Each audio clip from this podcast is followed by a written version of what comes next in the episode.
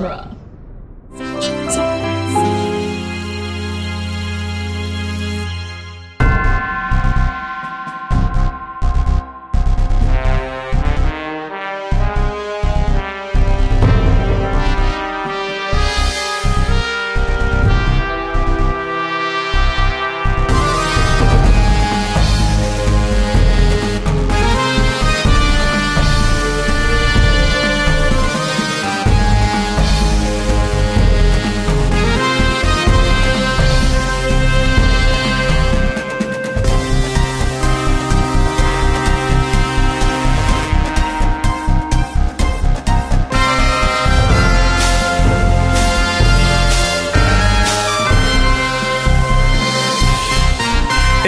It's Franchiseography, the podcast that digs deep into the entire filmographies of Hollywood's biggest film franchises. I'm Nick Jimenez. I'm Scott Corelli. Today, we are starting a brand new miniseries on the X Men franchise with the first film released in 2000, 20th Century Fox's X Men. And we have a guest. Joining us to talk about evolution, mutation, and yellow spandex is X Men fan and YouTube wizard, Wally Wallbacker. Thanks for being here, Wally. Oh, well, thank you for having me. I heard there is an X Men conversation happening, and as my natural state of being uh, is always wanting to talk about X Men, I figured this was the right place to be. Having had many a conversation about X Men over drinks with you, I knew you would be a perfect person to bring in for this miniseries. And I'm glad to have you kick it off because I think there's a lot to talk about here. I think this movie starts the whole trajectory for the future of the franchise at Fox. But uh, Wally, where did you where did you get started with the X Men? Why are you such a big X Men fan? You know, what are your thoughts on the Fox X Men franchise in general? And on this movie, do you remember the first time you saw it? All of those questions. Uh, yeah. I mean, the answer is yes. Uh, and let me unpack that very, very loaded yes.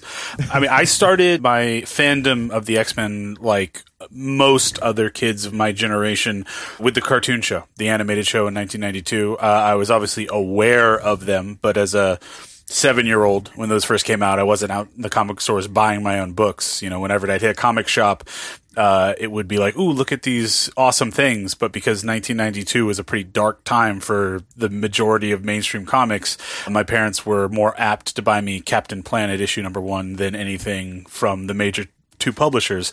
But when the cartoon show came around, it was just a revelation. It was the level of storytelling, the level of you know, care and craftsmanship for characters and family really connected with me in ways that I didn't really understand at the time as a seven year old, but it, uh, it grew on me. And I mean, I can trace back so much of how I enjoy taking in all forms of storytelling to needing to see every episode of X-Men every Saturday morning because it was uh, serialized. You you got a little bit of a previously on, but you know you really wanted to follow through.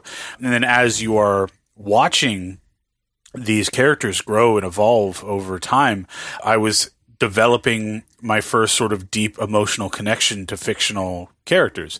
There was an arc where I think it was season two where uh, Mr. Sinister was held camp in the Savage Land.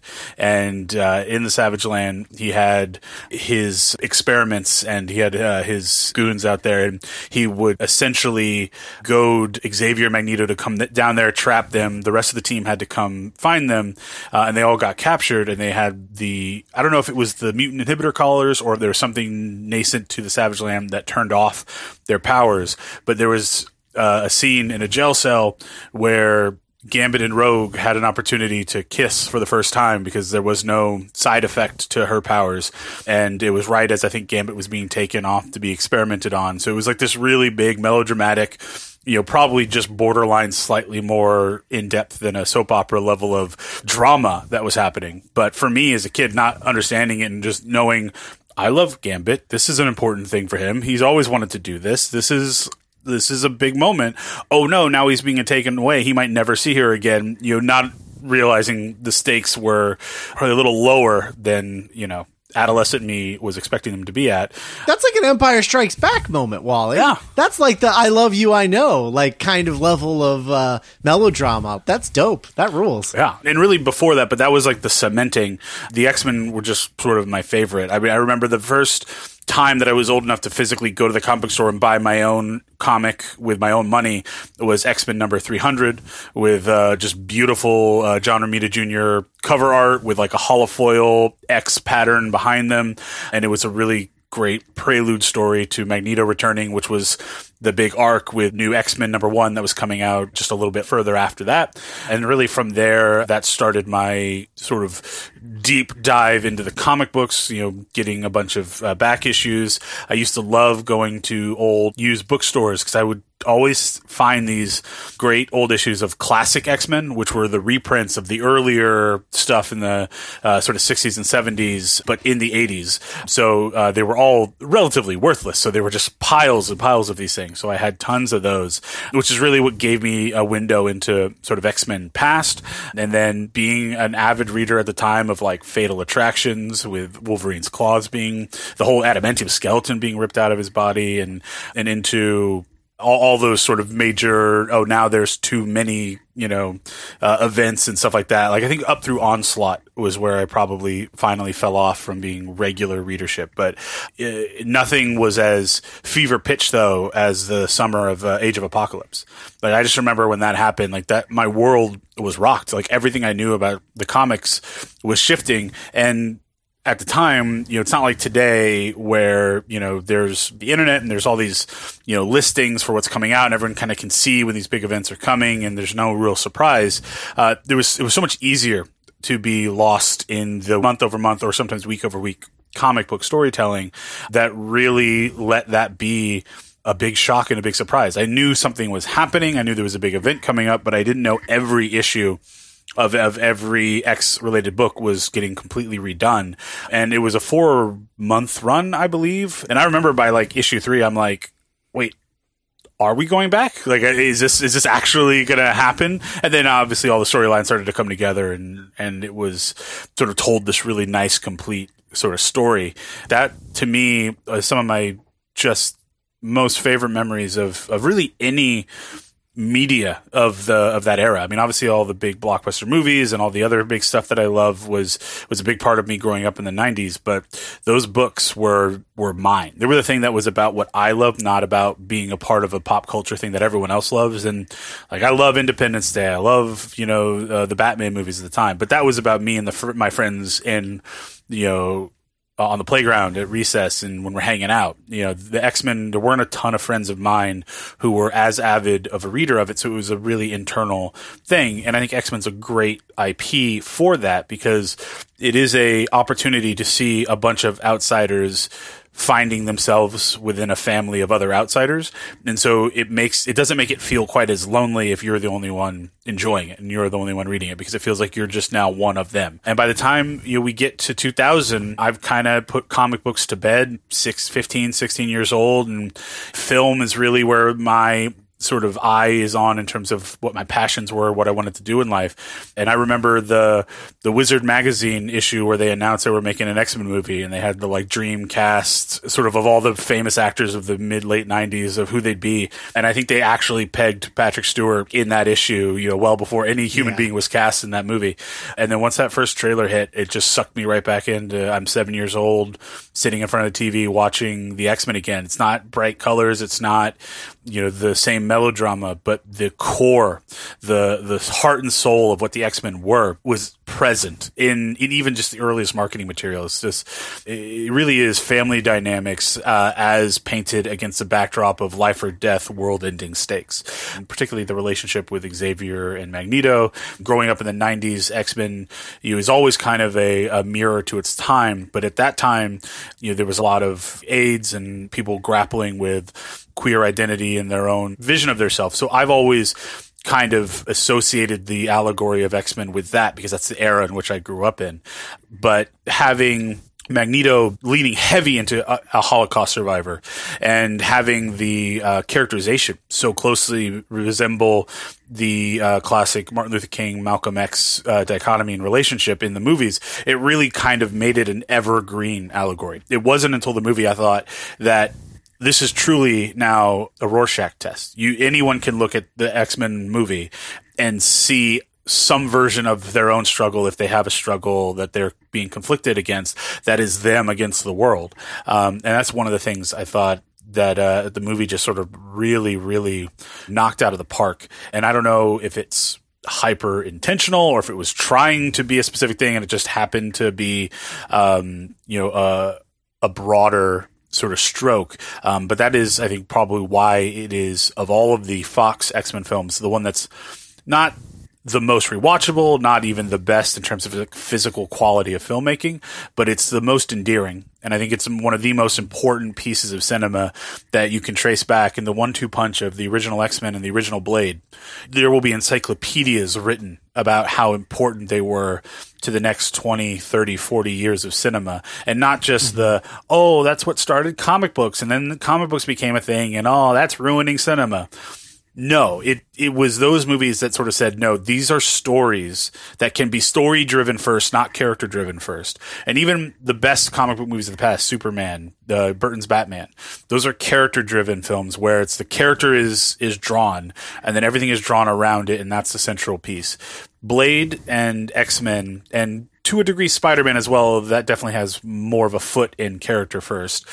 Those were movies that won the general audience not just because oh this is a character I know, but it won general audiences because of the drama, of the storytelling, talked to and spoke to people. Yeah, absolutely. Nick, do you remember like your early memories of X Men or what you thought of X Men as like a kid? Oh, buddy. Yeah, buddy, you have no idea. This movie taught me how to get excited for movies. Very, very closely to Wally. My introduction to the X Men was the 1992 Fox animated series mm-hmm. that we're going to get into. Mm-hmm. It actually plays an important part in this movie getting made. Mm-hmm. X Men comics, comic books in general, really intimidated me as a kid, and X Men personified that. Every time my mom could drop me off at a store because there wasn't one close by, it would be like issue three of six, and I'd be like, okay, and then I'd pay two ninety nine for like a third of a story. And yeah. like, well, I like the art but the animated series was so digestible and the characters were so immediately like oh that's rogue that's beast that's uh, that's wolverine. And just for a kid you just attach yourself so strongly. And i'll just never forget the summer of being excited for this movie knowing it was coming out in july and seeing like the posters of just like the x.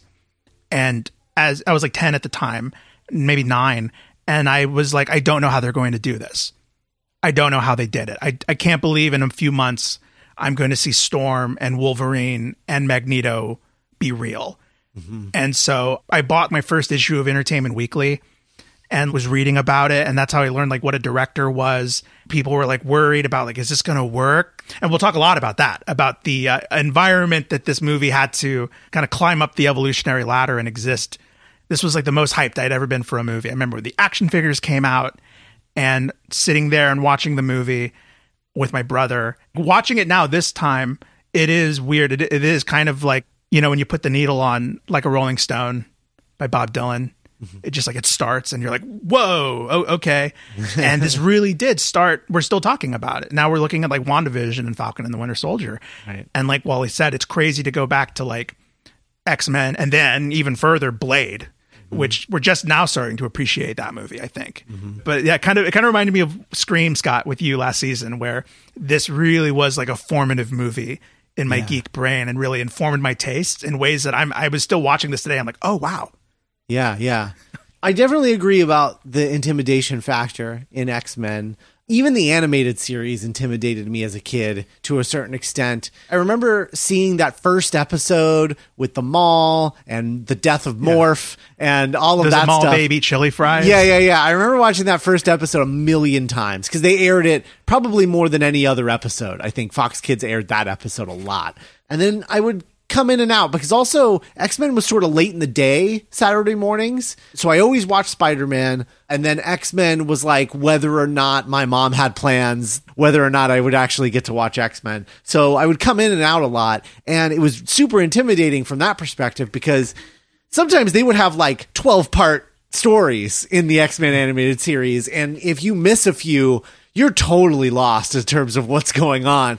So that was always X Men to me. And then to help that along, I also had a nephew named Mark who was a little older than me and was super into X-Men and like Image Comics when that first launched and all of that and was telling me about all of this stuff. And he would like give me you know X-Men action figures and be like look at this guy. This guy's this is his name and he does this. And look at this guy. This is you know and and the whole thing um, and it was just overloading my like you know seven year old brain with canon. yeah, with with like canon and characters and like wow, that's a lot of stuff. So that's all I knew of X Men really up until this movie was announced. And at this point in my life, I was living in a town called Columbus, Indiana. They made a movie about it a few years ago called Columbus there were two movie theaters when I was living there at the time. We didn't have a big multiplex yet. That opened later. We got like a Kerasotes um, down the road, but that hadn't opened yet at this point. We had a like a six theater multiplex and then a two theater multiplex that was the third story of a mall that also had like a playground inside and this whole thing. And X Men at the time, this movie was such a question mark in terms of is this going to be a hit or not. The Commons Mall Theater, which was the two auditorium theater, was where studios would dump movies that the other, the bigger theater didn't want. It got X Men. so the other theater, the theater that had like six auditoriums, they didn't get X Men. They Chicken Run. Yeah, they yeah they they weren't playing X Men. They were playing other stuff, and I had to beg my mom to take me to the Commons Theater because, you know, I was like 15, 14, 15 at this time. And she just dropped me off and was like, yeah, whatever. And I watched this movie by myself. I think the thing that struck me the most about this movie is like, you know, you look back at it now and there's a lot of moments that you're just like, oh boy, that's silly. But at the time, I had never seen a comic book movie because I, I love Blade, but Blade, especially well, at the time, I didn't yeah. really associate it as much with comics because it was like a vampire movie. It was like a vampire action movie. I didn't think of it as like a comic book movie, but this was a comic book movie. I knew the X Men. And I was watching this and I was like, wow, they are taking this very seriously. We're opening in the Holocaust? Wow. It was blowing my mind how seriously this movie was taking this material. And that was the thing that I remember walking away from, being like, well, that isn't anything like the comics I really remember. but it was a movie, like you know, and that was that was like my big thing that I, I remember very, walking away from it. I think it's a very good way of putting it, Scott. Is at the time I was enough of a fan to recognize that's Shadowcat, that's Rogue, but malleable enough to not care that Anna Paquin's Rogue is very different from the 90s Rogue. Sure. From the animated yeah. series Rogue. Yeah. Now that I've read a lot more comics and stuff, it is interesting how Bryan Singer and Tom DeSanto and the Fox team at large were like, we're making a movie. Mm-hmm. We're not bringing the comic book to life. How do we take this crazy material and make it into, quote, a real movie. Yeah. And I think that mindset is fascinating looking back in 2021. If you if you take X-Men and you just trace out what is the evolution of the mentality that went into making that movie. And that traces not to the MCU. That traces to Nolan. You know, like the the the film that finally perfected that mindset was not the Avengers; it was the Dark Knight.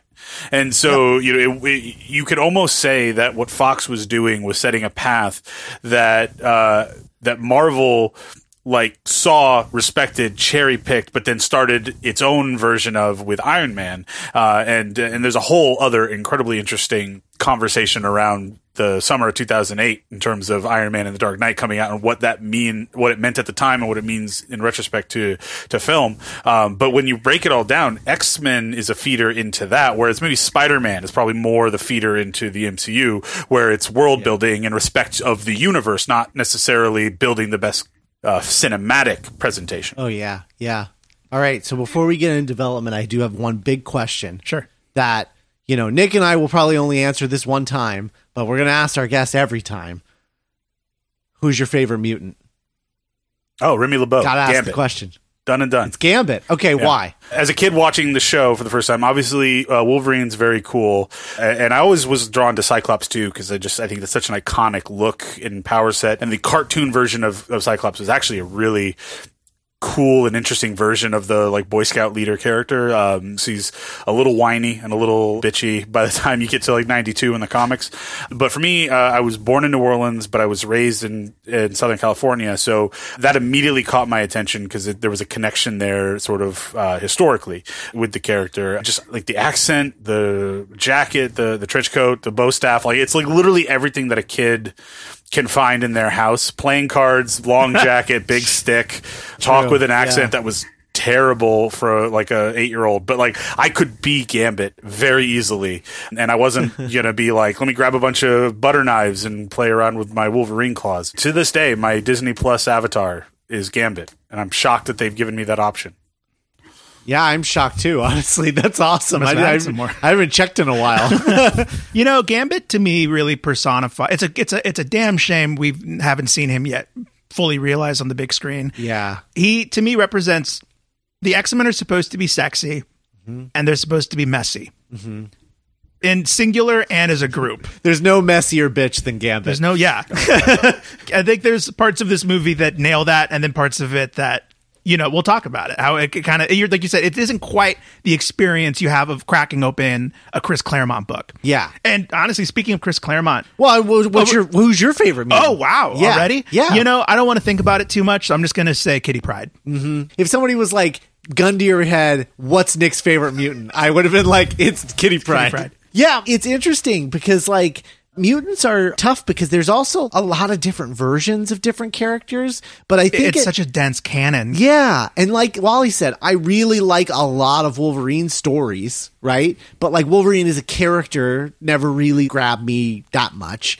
You know, Cyclops really iconic look, but I think at the end of the day, if you're like, who do you want to hang out with? If this character was in every single X-Men book you read, it would make you happy every single time. I think the answer is Beast. Beast is my favorite. I just I love him. I love him. I really do. He's great because, like Gambit, he's like kind of both sides where he has more reason than most to be really angsty. Yeah. because his like his appearance and he's still changing, but also he's at his best when he's like having a good time. Right. And like wearing a loud shirt, leaving a bar. Yeah, Or like sure. r- reading Shakespeare upside down. Sure. Yeah. Yeah. That's my favorite stuff. I was always happy with any Beast scene in the animated series. I just, any episode I watched that had Beast made me happy. So, Yeah, there, there's some really cool stuff in all of these movies that we're going to talk about, the Fox saga or canon or whatever. Mm-hmm. But unfortunately, I think if you are a fan of the books, it's mostly like a long list of missed opportunities. sure. And like I mean, there- there's no possible way for it to not be because of how expansive X Men as an IP is. Right. Yeah. I think the legacy of 2000, this first film, it left a massive wake in all of X Men after that. And so much of what came as a direct result of the popularity of this film is not just iconic, but you know, definitive. Like I am not a fan of the new X Men run. I think Morrison and Quitely were having a piss at the expense of the universe that I loved. But I can respect that that saved that franchise from its bloated over sense of self-worth into something that comic book fans could get behind again so it's super respected There's a lot to talk about, and as crazy as it sounds, uh, it, if we go back to the late '80s, Marvel couldn't give these rights away. They were in dire straits in the late '70s, early '80s. The comics weren't selling as well. There's a really great Polygon article that I found going in depth about this era. We're not going to go into it too much, but there was a, a VP of Business Affairs at Marvel named Alice Donenfeld Verneau that in the article is just like driving from all like studios left and right and trying to cite things like Batman and Superman and like all of the things that we've been talking about is like look at the cinematic potential here and they just didn't see it and there were always reasons as like why it wasn't going to work because there were always things like the shadow or batman and robin batman forever they were seen as like campy B movies. Some cool stuff happened. There was almost a version like Chris Claremont tried writing a couple drafts of the script. There was one where like Kitty Pryde was the lead and like the bad guy was her dad. At one point, uh, Chris Claremont talked in the Polygon article about how they approached James Cameron to make an X Men movie and uh, to produce, and he recommended Kathryn Bigelow to direct it. Oh, whoa. Oh man, hackers era Kathryn Bigelow directing an X Men movie. Wow, Near Dark era, yeah. That's incredible. And Yeah. then uh, what happened with that uh, fun story is he kind of got enamored. He became enamored with Spider Man. right, and focused on that. Right. And it stalled. Right. Uh, but then, in the wake of the animated series, like massive success in 1992, Fox bought the film rights to the X Men in 1994. More specifically, bought by producer Lauren Shuler Donner. And uh, she was a film producer at the time. She produced stuff like Volcano. Oh, you've got mail. Oh, yeah. Um, sure. But uh, dur- during her career, she married uh, filmmaker Richard Donner, and there's a quote by her, her words that you know, being on set with him and watching him direct these big, crazy action movies was like, oh, I could do this. I can, I, I know how to run these kind of sets now. So yeah, the the rights were bought. She hired Andrew Kevin Walker, the screenwriter of Seven, to write that first draft. That's I bet that was an intense X-Men draft. yeah, it's it's interesting. Uh, Beast made an appearance. Oh. Angel, Oliver Oliver Trask is that how you say? his name? yeah, Bol- yeah. Bolivar. Uh, Bo- Bolivar, Tra- Oliver Trask, Trask, yeah. and the Sentinels all made an appearance Okay. uh, in that first draft. That sounds like the OG kind of right. Yeah. setup. Yeah. And uh, happening congruently, uh, in 1994, a director named Bryan Singer had just made his first movie, Public Access, which won the Grand Jury Prize at Sundance that year. In any of your research, did the Fox TV movie Generation X come up? Not once. Did it come out in 2000? It came out in the 90s. It was like 98, 97, 98, I want to say. yeah, yeah. yeah. Not until you. I, I know. As soon as you said it, I remembered that show being on like WB at three in the afternoon. But yeah, yeah, yeah, yeah. It was like a it was a TV movie. The way that the, the Doctor Who TV movie happened. This was another one of those like Fox TV was like a movies where- backdoor pilot. where it's a backdoor pilot and no one watched it. And then they were like, "Well, I guess we won't make any more of this." um, but yeah, that was that was probably another side effect of that of them being like, "Well, we have the rights to this thing, so let's, Let's make, make something." Yeah, the more things change, the more Yeah. things stay the same. From what I understand with the, the Generation X TV movie was it was they saw the success of the TV show, which had Jubilee as essentially the audience buy-in character.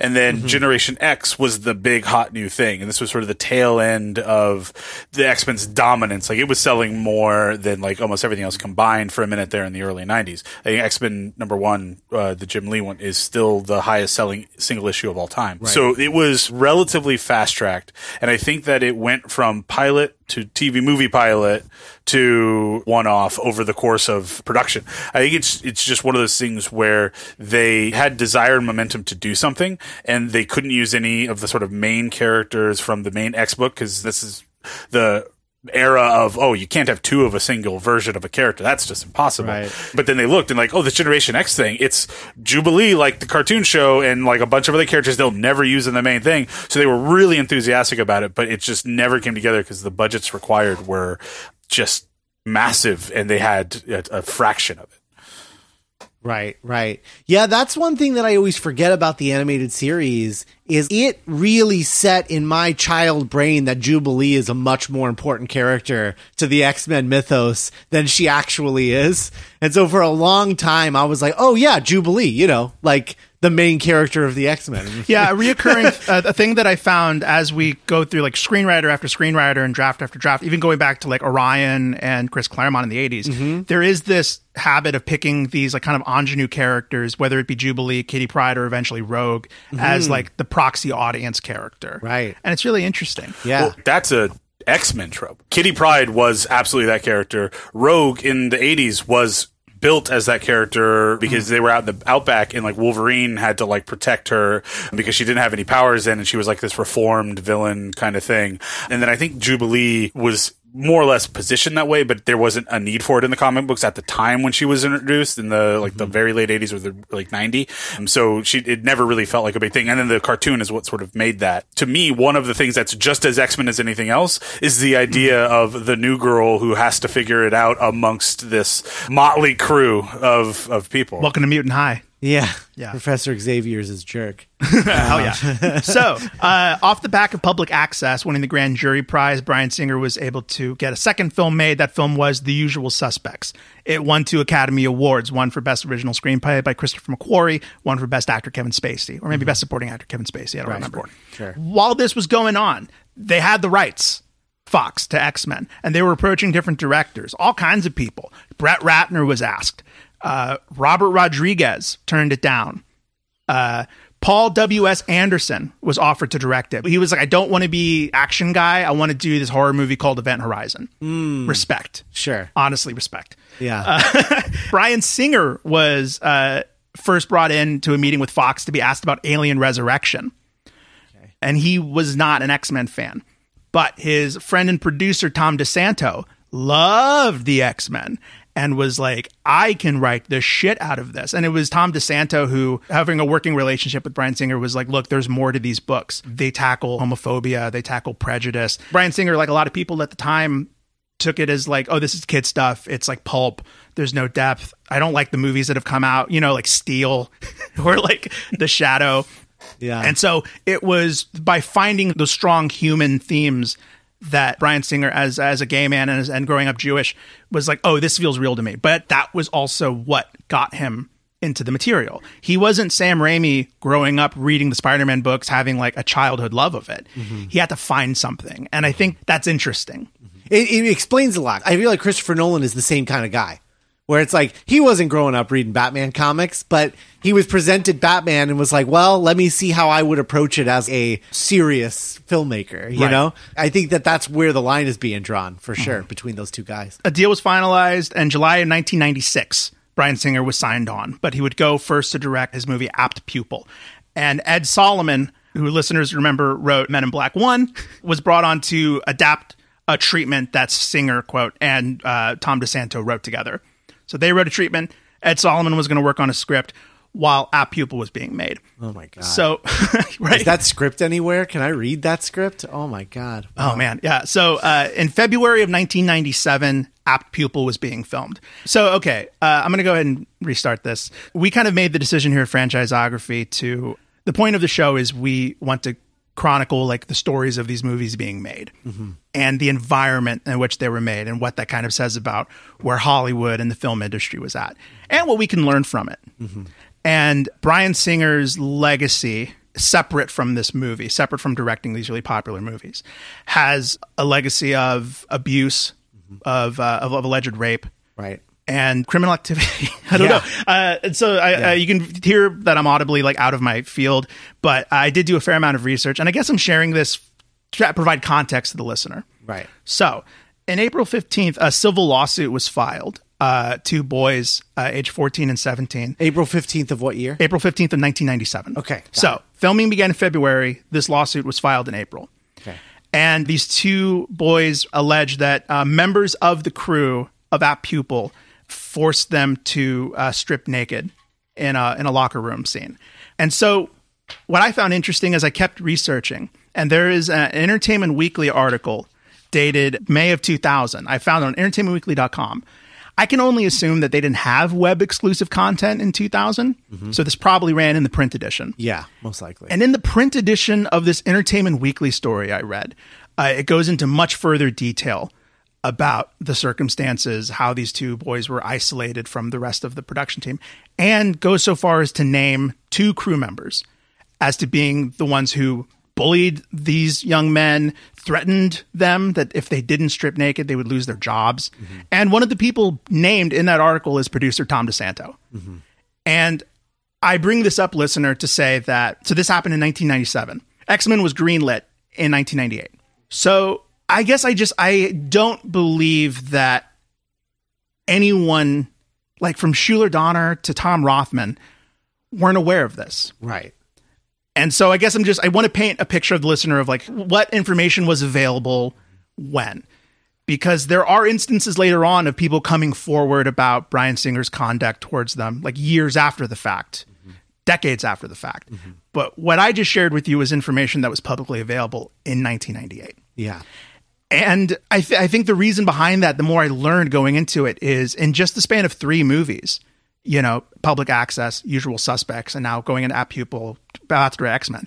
Bryan Singer had cultivated the reputation of being like one of the hot new voices of cinema. Mm-hmm. Young listeners might not appreciate this because he's fallen off lately. Yeah. But he was in the same breath as filmmakers like Darren Aronofsky mm-hmm. and Christopher Nolan. Mm-hmm. And this industry has a history of looking the other way, or sometimes even rewarding unprofessional activity, to put it fucking really lightly, because like well they're talented Right. or they're the golden goose. Right. And right now, even by 1998, Bryan Singer was a golden goose. Right. He just made usual suspects. Right. I don't believe people when they say, because like I found this on the internet. Mm-hmm.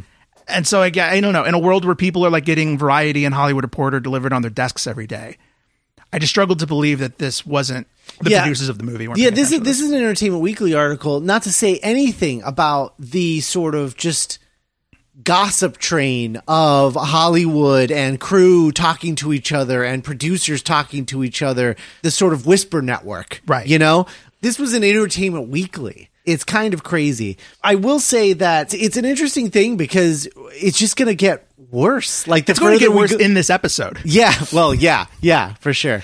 Uh, oh no, yeah, you know what I mean. But so, Yeah. so the film was greenlit in 1998 off a budget of 75 million. Some interesting stuff: Beast, Nightcrawler, and The Danger Room all had to be cut from the script by Ed Solomon to get the budget down to 75 million. So that's some stuff that was like originally in the treatment in the script. Christopher McQuarrie, writer of The Usual Suspects, was brought in to do a rewrite. Uh, it was supposed to take three weeks. So the film was greenlit in North American summer of 98, so like June, July, maybe August. By October, McQuarrie still had not turned in a draft.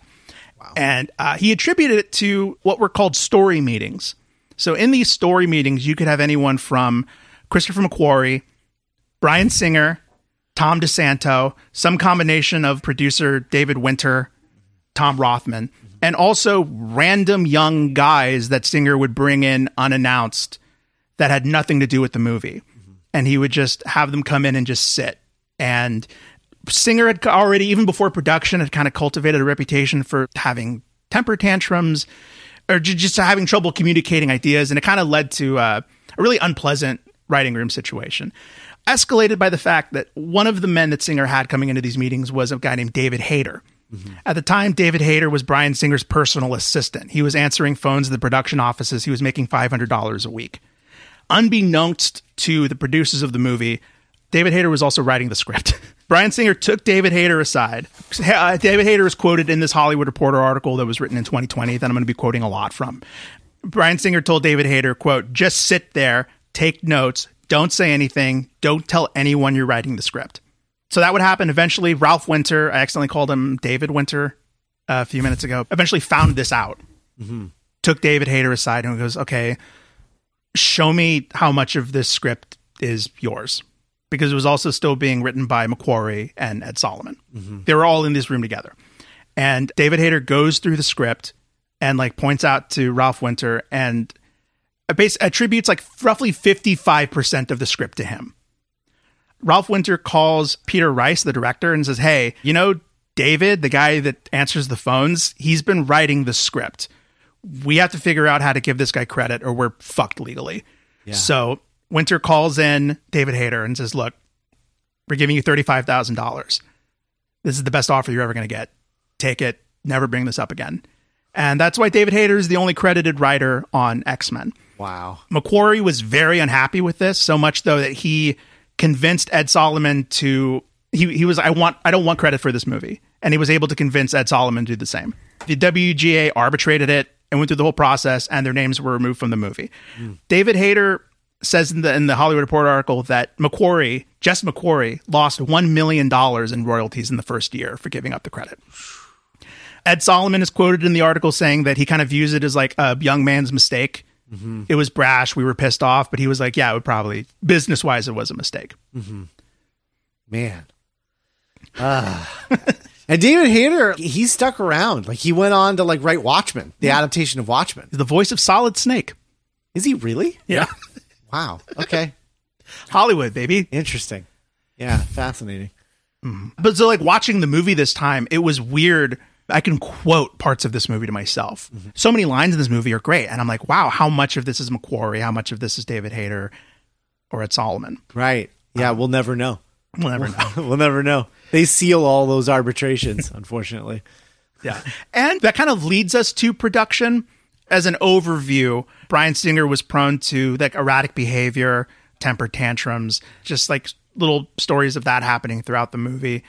One note though that I want before we go into like a breakdown of the movie. So with the story stuff, Lauren Shuler Donner could see a storm was coming. Like this could potentially be a problematic production. I need someone that I can trust to be there on set and make sure that the ship is running. Uh, she had a personal assistant uh, named Kevin Feige who uh, had worked with her on You've Got Mail and Volcano. And so Lauren Shuler Donner's like, "Hey, Kevin, I really enjoy working with you. Do you do you like this comic book shit? Are you a fan?" And Kevin Feige was like, "Yeah, Is it cool. um, I need you to just be there to make sure that the ship is running. We're going to fly you in. You're going to be on set." And there's like this cool article on Screen Rant that I found where he was the person in the room being like, "We could just open up a comic book." You know his philosophy with these movies is like any kind of problem or story question that you have nine times out of ten there's like stuff worthwhile in the text that you could find. I bought the x-men 1.5 dvd to watch like bonus features and stuff. And there's like really fascinating production diaries. And there's one where it's a bunch of production people in a meeting in like a circle like sitting around desks. And they're like hi i'm the editor. Hi i'm bob. I'm the like cia consultant or the secret service consultant. And then kevin feige's like uh, Kevin Feige because like he doesn't know what to say because he's he was just uh, Donner's assistant. Yeah. and uh, through his contributions on this movie, he earned the credit of associate producer, and this was actually his first credited movie uh, on IMDb. Wow. You sent that picture, and it's just baby face, 26 year old Kevin Feige. Not even wearing a cap. Yeah, he's not even wearing a hat yet. Wow. It's nuts to see, to be honest. It's it's nuts to see. It's funny because you had mentioned, you know, telling your listeners to contextualize yourself 20 years ago where Bryan Singer sat in the pantheon of, of the time.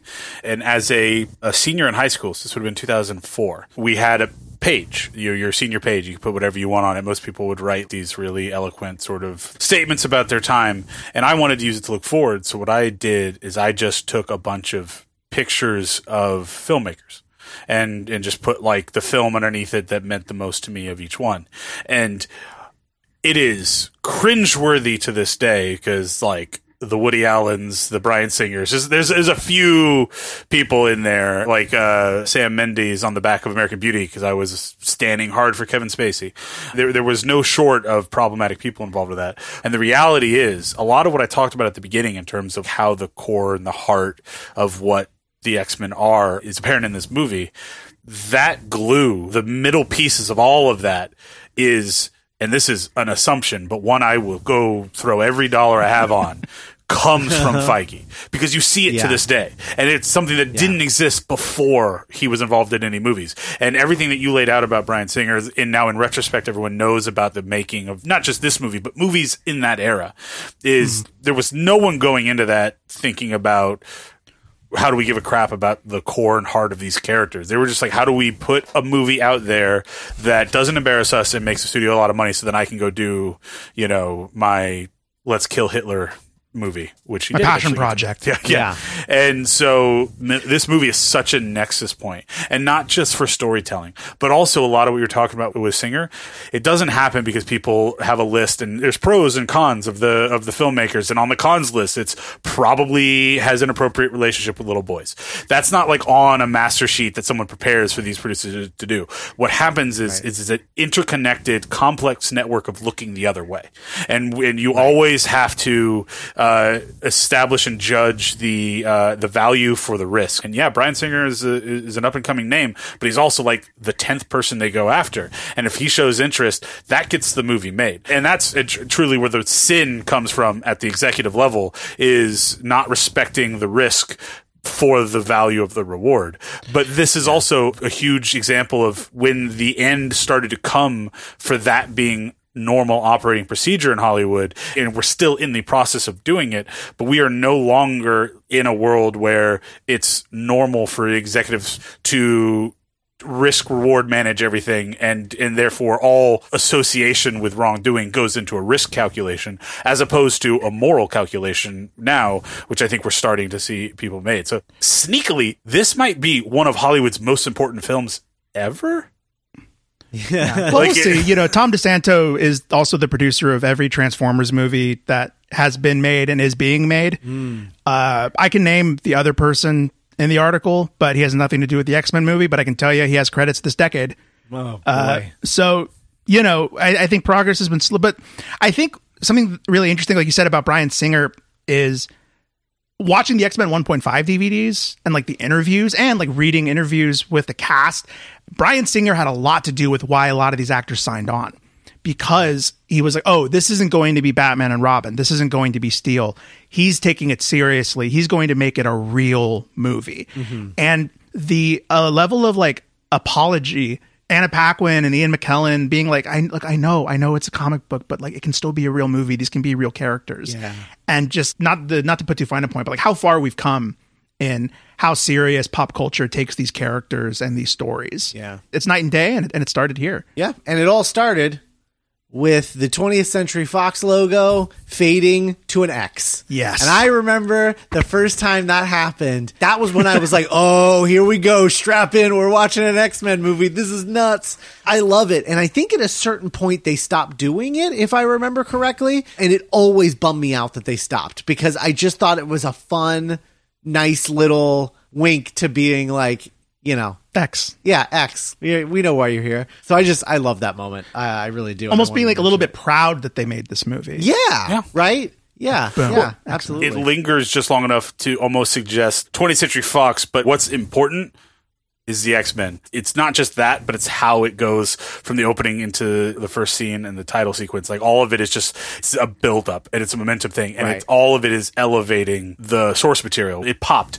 not like Avengers level, but like that was one of the first times I've heard an audience go nuts over something innocuous, like not not like a, or, or a call out or like a cameo or something like that. Like mm-hmm. the, people literally lost their shit the the first Yeah. time I saw that. Absolutely. In my theater too. Like that X lingered and everyone was like, "Woo!" It was Oh. it was an exciting moment. Yeah. Real quick. This movie was supposed to come out in Christmas of 2000, but then oh. Steven Spielberg decided to make Artificial Intelligence instead of Minority Report first. So Minority Report leaves the summer 2000 slot.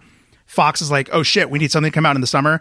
X-Men gets pushed back 6 months. Pulled up. Pull, six pulled up six months, I Yeah. mean. And Shuler Donner said in an interview on the DVD, they were not able to test this movie Whoa. until it opened. They didn't know until audiences were sitting down to watch it. And then watching people like flip the fuck out during moments of this movie was like the most gratifying experience for Oh, my God. the filmmakers. Yeah, that's that's awesome. So we start off with the VO, Professor X. Yeah. Patrick Stewart Chills. as Professor X, talking about evolution leaping forward, and then we transition into this crazy like a spinal cord and this whole thing kind of showing what it looks like when the genes mutate when your mutant powers uh, awaken Yes. And uh, I, I can't think of a better time to bring this up now. The score for this movie oh yeah is done by a man named Michael Kamen.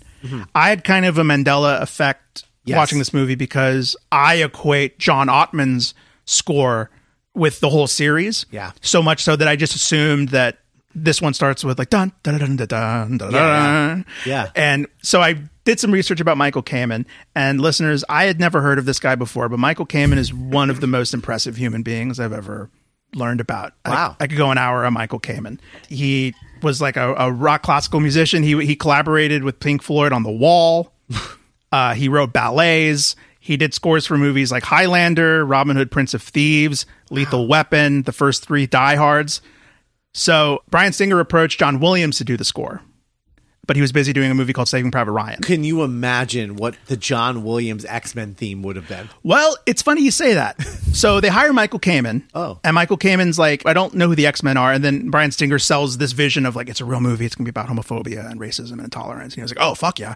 And, and so I found this crazy story on like filmscore.net, this website. oh And this guy is like, I was hosting a screening of uh, Brazil because Michael Kamen also scored Brazil. oh And like he's like, "Hey, Mike, Mr. Kamen, can I drive you back to the airport?" And he goes, "Yeah, sure, sure, man." So they're in the car, and Michael Kamen's like, "Hey, I'm about to go back to Hollywood to play uh, my score for the X Men movie for Fox for the filmmakers. Do do you want to hear it?" And the guy was like, "Fuck yeah!" so he puts it in, and the guy, the guy writing this article is like, "It was Michael Kamen's Superman score. It Whoa. was big and sweeping and orchestral and iconic." And he was like, "This is the best thing you've ever done." And Michael Kamen's like, "Yeah, I'm pretty excited about it." Flies back to Hollywood. They're playing the score for like Shuler Donner and Singer, and they really don't like it. oh They go out into the hallway and they have an argument, and they're like, this isn't the movie. We this movie's modern, and like, you know what, I can kind of see where they were going because like this isn't Superman. Yeah. This isn't big and sweeping and romantic.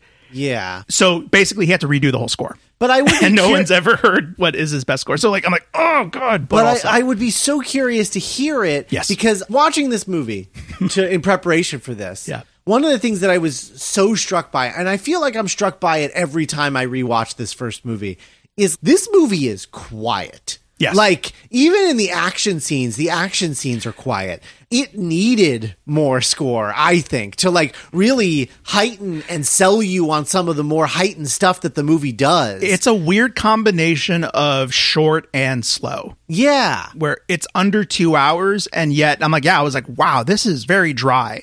Joss Whedon was one of the many screenwriters brought in to do a draft or a rewrite, and uh, Only Shul- one line remains. yes, yeah, and Shuler Donner is quoted as saying that they she loved that draft. It was awesome. It was funny and exciting and poppy and jokey. And Bryan Singer was like, that is not my movie. Yeah. I want this movie to open with the Holocaust, and like. You know, and I like, mean, it wasn't the wrong choice, Well, I yeah, guess. like, but uh, like hearing it in that context, I'm just sure. like, Jesus. Yeah, like uh, James Marsden had this interesting moment in the interview. He was like, I appreciated that the movie took it that seriously. You know, like it's dealing with homophobia and prejudice and Yes. stuff. But what's interesting now is we're in an age where I look at Falcon Winter Soldier and like we're not afraid to kind of try and do both. right. Where you can take these characters and have them go through things that are very serious, but also Yes. not shy away from the comic book stuff. Well, and that just that sort of leans to you know my whole issue with the concept of the young genius filmmaker and the the young wonderkind. Mm-hmm. You know, a film by Bryan Singer when there's thousands of people on this crew. Um, you know that idea is bullshit because all, all we've learned since is that he's actually not a very good filmmaker. He just kind of got lucky with these that his take fit what the world wanted at the time and it fit the IP that he was given. But in general, like he's not a great filmmaker. He doesn't have a really great vision. And as soon as he colors outside of the lines at all, the movies go to crap instantly. He's got a real shallow focus in terms of what he can do as a filmmaker. And I think what you're talking about is proof of that. And maybe back then he was, you know, smart enough or aware of himself mm-hmm. enough to be like, I'm not capable of doing that. So I just want to stay with a movie about the Holocaust and, and about these themes because I know how to do that. I don't know how to shift from that to jokey jokes and back again. Because even the jokes in this movie are super awkward. A lot of them. Most of them. Look at you it. know? Yeah, for sure. We'll do a break. yeah. I think a lot of what you're talking about makes sense, but I actually need to go back and talk about Michael Kamen a little bit more. The X Men franchise as a whole, I think, pound for pound, the most eclectic and diversely listenable soundtracks across the board. And I think that a lot of that goes back to the foundation that Kamen set. There is not a human being alive that has done more to shape me who I am today than John Williams. But I don't think a John Williams score, especially in 2000, would work for the X-Men. It's like he he's staunchly in that like whimsical mode at that point in time in his career. Like even AI, which should have had a really dark kind of sound, and even a sound that he's capable of doing out of the Schindler's List to Saving Private Ryan window of the mid '90s. It was a very dark time in terms of his music. He sharply turned in the other direction with the prequel trilogies, Harry Potter, and, and all the other work that he did around the time. So I think that having a simpler, smaller approach, and one of the things I think the movie did really well, and I don't know if we're going to give this to Kamen or if we give this to the editor, the way that the music has a soft touch throughout it and doesn't have a true sort of crescendo moment until literally the very end, not just the climax post climax. The biggest musical moment of the movie is after they've beaten Magneto. Like it ends on such this moment of like was that a happy ending? Like it was, but like I don't know. And the music captures that beautifully. And part of my preparation for this podcast was I went back and I listened to my favorite track from literally every X-Men movie to try to get a sense of like how I would rank this against the rest of them because I don't get to talk about the rest of them other than the musical perfection of First Class. And the iconic Ottman main theme, which recurs mm-hmm. in the future. I think this is one of the best pieces of music written for all of X Men, including the Wolverine and Deadpool sub franchises, is that Logan and Rogue track on that soundtrack. And it's just so perfectly encapsulates the feeling of, of for me, just watching that movie. And then the last little thing, because uh, you failed to mention one of my favorite factoids about Michael Kamen and the score for X Men. If you look at the CD release, Michael Kamen is listed as Michael K dash M E N. Not K A M E N, like X Men, but K Men. Oh, 15 year old me would have just married the man. Between that and he also did all the orchestral stuff for Metallica's S&M album, I think in like 2001. Oh, there was a moment where I was very punk rock about my film music love and I'm like Michael Kamen's the best composer ever. And it was entirely between X-Men 1 and uh, Metallica's S&M. yeah, that's that's awesome. Scott, first scene of the movie. I want to bring up the X door because this is how we transition in almost every X-Men Yeah. movie as we land on this X door. I enjoy it as like a motif now because I look back and it's like, oh yeah, that's the Fox X-Men movies. They always did the thing with the door. I- It's charming, but I look at it and I don't really know what the purpose of it is other than they needed some way to wrap this up and transition somehow from this crazy CGI spinal cord intro into the Holocaust. I mean, I always looked at the opening of the X Men movies as essentially the cinematic version of a comic book cover or a title page. oh yeah. And Fox did a very similar kind of structure for the Fantastic Four movies. You know, I think Daredevil had something kind of similar in terms of an opening title sequence for like a four or five year stretch where that kind of became the structure of comic book movies. And what I liked about it so much is the continuity of it. Like there are these beats that are just about setting the tonality of an X Men movie. Like when you hear the very distinct, almost safe closing sound of the door shutting and then the kind of the crackle of the spin of Right. as it's going around, that puts you in a mindset that once you kind of go through now the middle of the X, you're now in this universe of, of X Men. And I, I think that that's a very clever continual thing that they did that at the time I thought was integral to the tone setting necessary for a comic movie. I think now obviously you don't need something like that, but I'm a hmm. big fan of inter-franchise continuity. The X-Men franchise was a treasure trove of inter-film continuity up until I want to say First Class took some liberties with it. But then Singer came back and brought a lot of it back for Days of Future Past and Apocalypse. I'm actually half surprised they don't end them in the same way. Oh, true. Yeah. Like I would have done that I, as a filmmaker. I am that basic enough. We're like, oh, well, we start with this, then we have to do the reverse for the end credits. Duh. like opening the storybook at the beginning of a Disney movie and, and closing it at the end. It's Yeah. not over until you do that. Well, our storybook starts in uh, Poland, 1944, in a Holocaust concentration camp where we meet a very young Eric and his mutant powers manifesting in a stressful moment where he is separated from his parents and tries to bring a gate down to get back to them. What do we think about this scene in terms of like starting off? Like, I mean, this is the least expected, I think, way to start an X Men movie. I think it's incredibly emotional, and I think it's mm-hmm. telling that it, it, it Bryan Singer chooses to introduce Magneto to us 1st I feel like everyone always says, "Oh, the villain is the hero of their own story" or whatever. But this is one of the rare times that it, it really feels like it holds weight. Mm-hmm. Where I think Ian McKellen brings such dignity and gravitas to Magneto, and I think letting the audience meet this character first, it's beautiful imagery of his powers activating at a time of incredible trauma and panic. Mm-hmm. Yeah, I remember being really affected by it as a kid. Yeah. Yeah. I, I'll be completely honest. Um, I think this is the most X Men way you can start a movie. Because if you think about it, what are the core tenets of the franchise that you're telling with your sort of starting out point? Like if you have Superman, it's the Krypton blowing up. Batman, it's his parents being killed. These things set the sort of tonal mood for it all.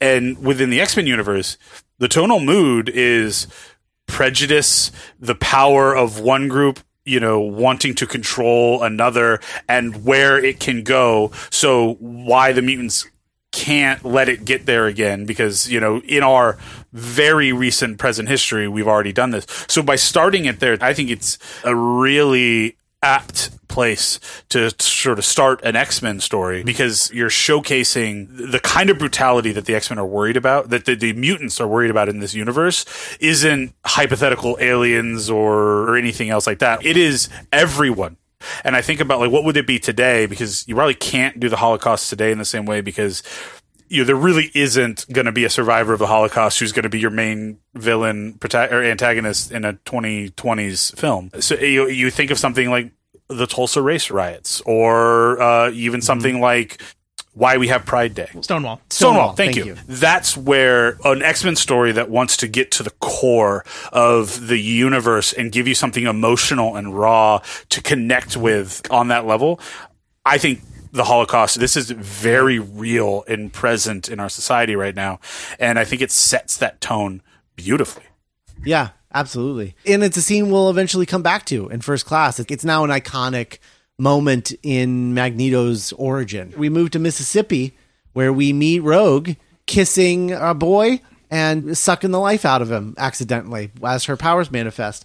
The thing that I find interesting about this scene, Anna Paquin, I think, plays it really well. However, I feel like the logic jump is interesting in terms of how does she know that she is responsible for what happened to him. Well, is she already aware of her powers? Her word choice is so fascinating in Yeah. that moment where she's like, I didn't do it. I just touched him. Right. There's this part right before it cuts to Washington where, like, I don't even know if she has like ADR, but her lips are saying, like, what's wrong with me or what am I? Yeah. And it's, it's really cool. It, it's so alarming. Yeah. And uh, I remember whispering to my brother, like, that's Rogue. yeah, I think we all miss like Rogue from the comics, right? And the little bit more melodrama version of oh, I can't touch the people I love versus this is like a much more grounded, Yeah. tragic approach Well, like the difference between like a 29, 30 year old rogue Right. and like a 15, 16 year old rogue. Right, right, right. But I think that she does a really good job, and I could see why they chose Rogue for this. You know, and I, and I think they did this a lot in this movie. The mutants that we focus on are the ones who are kind of constantly in pain f- with their powers, right? You have emotional pain with Rogue, and you have physical pain with Wolverine, and it's just like this sucks. Like it sucks to be like this. And when we look at the Brotherhood, as we introduce them later, they're going through pain that we don't see really, but We hear about it. We hear about it in terms of like we look like this. There's no hiding this. Yeah, because the movie started with one of the most hateful acts in human history. Right. We don't need to be reminded of like, oh yeah, people fucking suck. Right, And right. like are afraid of people that are different. So like when we see Mystique, it's self evident. Right. Bit of a fun fact: Drew Barrymore, Sarah Michelle Gellar, Jennifer Love Hewitt, Katie Holmes, Christina Ricci, Alicia Silverstone were all approached for the part of Rogue. wow, Natalie Portman turned it down. Wow. Not for Star Wars. For Star Wars, Just cause. Oh, just cause. Okay, okay. Maybe that- maybe because of Phantom Menace. She was like, I never want to see a fucking green screen. Yeah. Okay. All right. I mean that would fair. uh, yeah. And she did not get her wish. Okay. And I will say this about that scene. It is a beautiful representation of a young person confronting violently a reality and truth about themselves. It's, it's one of those like metaphors that's just never that literal. You can trace that to the first time a, a trans kid discovers and thinks that you know they would be better in a different body. They're vocalizing and physicalizing a lot of internal struggle there. Um, and then just to cover any continuity question, this is a world where mutants exist. So I think if you live in that world and it's something strange like that happens, it does like True. it's a it's a straight logic leap to be like, what did I do? Oh my god, why am I this? What has happened to Yeah, me? Yeah, that's a good point. We move on to the Senate hearing where we're introduced to both Jean Grey Yeah. a- as well as Senator Kelly. So uh, originally there was going to be animation at the Senate hearing to kind of help the audience understand like what mutation was in this movie. Oh. And they hired it was the same animation people who designed Mr. DNA in Jurassic Park. That's who I would have hired. Like, like first call I would have made for and then sure. like that idea was shelved and then split between uh, Patrick Stewart's VO in the opening Ah. and Jean Grey's delivering of information at the Senate hearing. That makes sense. Selma Blair, Lucy Lawless, and Maria Bello were all offered the part of Jean Grey. Helen Hunt turned it down. Huh. Helen Hunt. Right. Yeah, the choice to make everyone so much older than they typically are in the comics is an interesting one. The idea of having that generation divide, you know, with the kids and then the X Men are like adults is an interesting th- choice. Yeah, and they kind of break it down in the montage of what the school is and how it works. But yeah, you're right. Like Jean Grey being very different than like Marvel Girl. Right. You know. Um, but still being at the level of Marvel Girl, which is the really weird thing. Powers wise, she's mm-hmm. at the level of Marvel Girl where she's like still freaked out to do any like psychic stuff. She's like, I'll move stuff with my mind all not day as strong long. as the professor. Yeah, yeah, right, right. So like it, it, is an interesting choice of marrying those two things, the sort of naivete with her powers of Marvel Girl to the Jean Grey adult Speaking helping running the school, Yeah. one of the teachers, Jean Grey. being like an know. emissary and a diplomat. Yeah, yeah, it's really interesting combo. But yeah, then we get Senator Kelly, who is one of the two villains of this movie. You know, I think Senator Kelly is often forgotten as a villain of this movie, but he absolutely is. You know, he is a standard kind of like X-Men archetypal villain, which is a politician with a with a thorn. Yeah. agenda. Yeah, And- absolutely. Yeah. And then unfortunately this plays even stronger now in 2021. Oh my god, watching this all I could think about was Mitch McConnell. It's all I could think Sure. about. Or like, you know, every day I wake up and there's more bills introduced in state legislature Yeah. that are do no civic good and do little else but like endanger Yep. and isolate and yeah, just just just dehumanize LGBTQ Americans, especially children. Yeah. And like It's crazy. It's it's it's crazy that this is the not too distant future and it could still be talking about the not too distant future from where we are. Mm-hmm. You know? whether it was purpose or accident or, or, or circumstance and kismet, this film is evergreen in the way that it doesn't list a Kelly year. Green. Yeah. and what's so, I think, poignant about that is that uh, these are not the the machinations of of lunatic comic book villain. This is not you know, Gene Hackman's Lex Luthor. This is literally you know in 2000 you could have you know said three other different senators that this seems exactly like and you know 20 years from now it's going to be three other ones and I, I think what's you know most poignant especially in retrospect as years go by is to understand and recognize that this is a cycle that doesn't stop that this is an incredibly mm-hmm. human story just using you know day glow and neon colors to tell. I mean, I, I think of you know them going off about the h- crazy hypotheticals about mutants and what can they do and how dangerous they are to your kids, and I think about the bathroom bans for trans people four or five years ago when it was literally Right. the exact same language. Like, oh, you know, we're you're gonna have people you know invading the the little girl's room with your daughters in there. Like, is is literally the exact same mental gymnastics to get to that quote as it is you know what's to stop this girl from chicago to go through your walls and enter your house and steal your mm-hmm. things?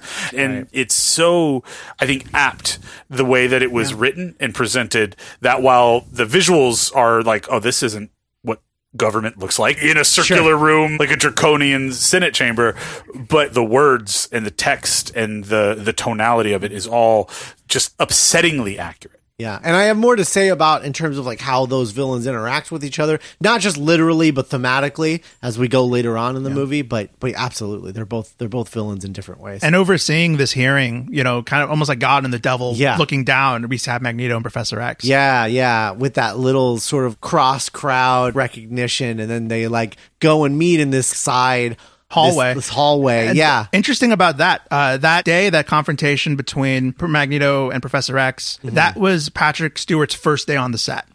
And he talks about how he was very uncomfortable for a lot of reasons. It was a new crew. He didn't really know Bryan Singer that well. He was in this chair. Mm-hmm. And he was like, in retrospect, he couldn't understand yet the historical factor of these two characters meeting and talking. right. And so what he did as an actor was he brought his relationship with Ian McKellen to the scene.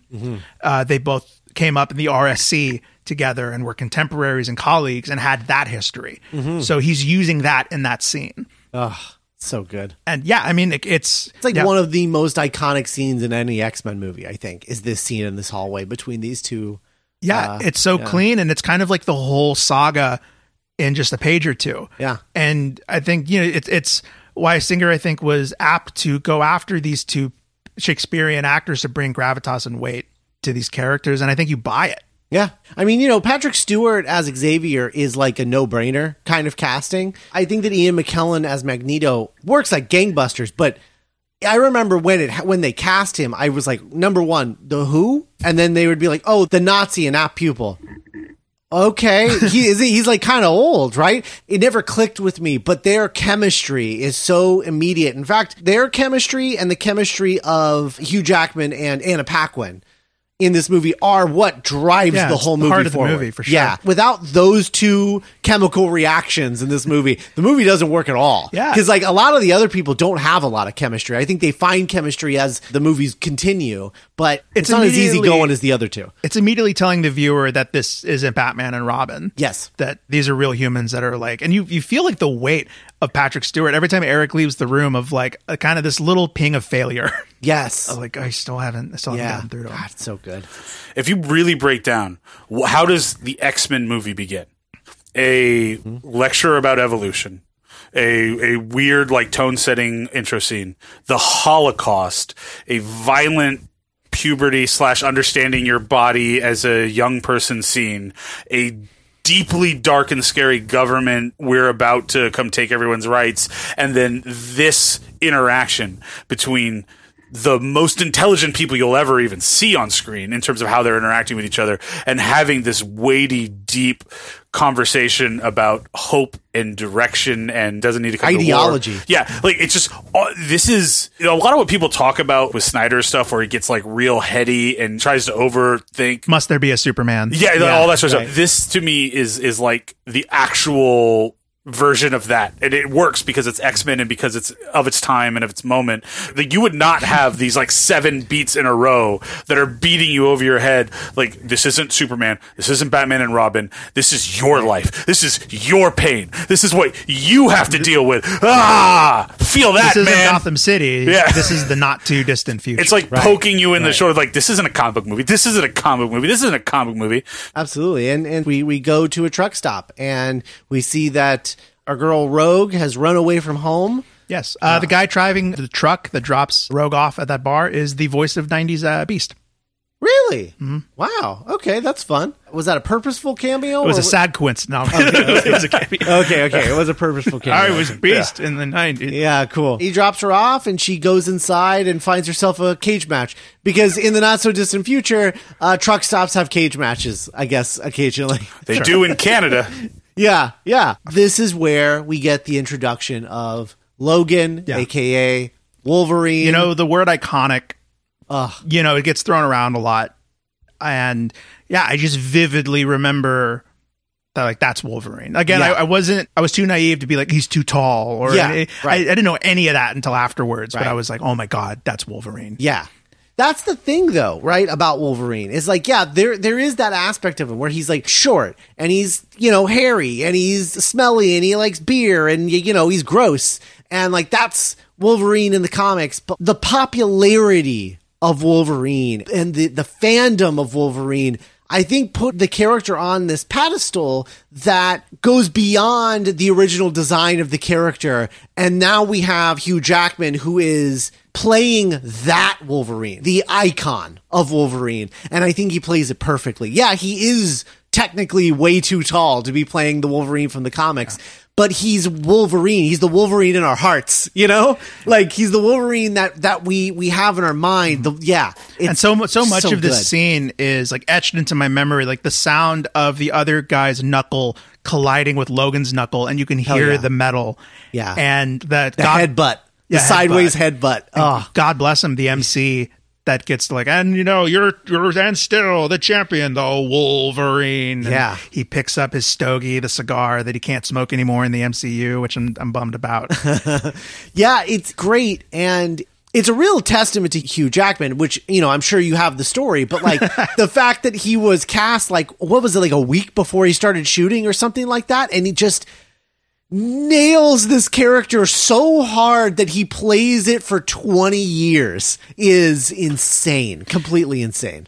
Yeah. Jackman had his kind of breakout role. He had done like indie movies in Australia. He describes as like you made your own sandwich during lunch, you know? Sure. You you were your own stand-in. Uh, he was in a West End production of Oklahoma. He was nominated for like the, the British equivalent. I don't know if it was an Olivier Award, but like, you know, the British equivalent of a Tony, the West End equivalent of a Tony for Curly.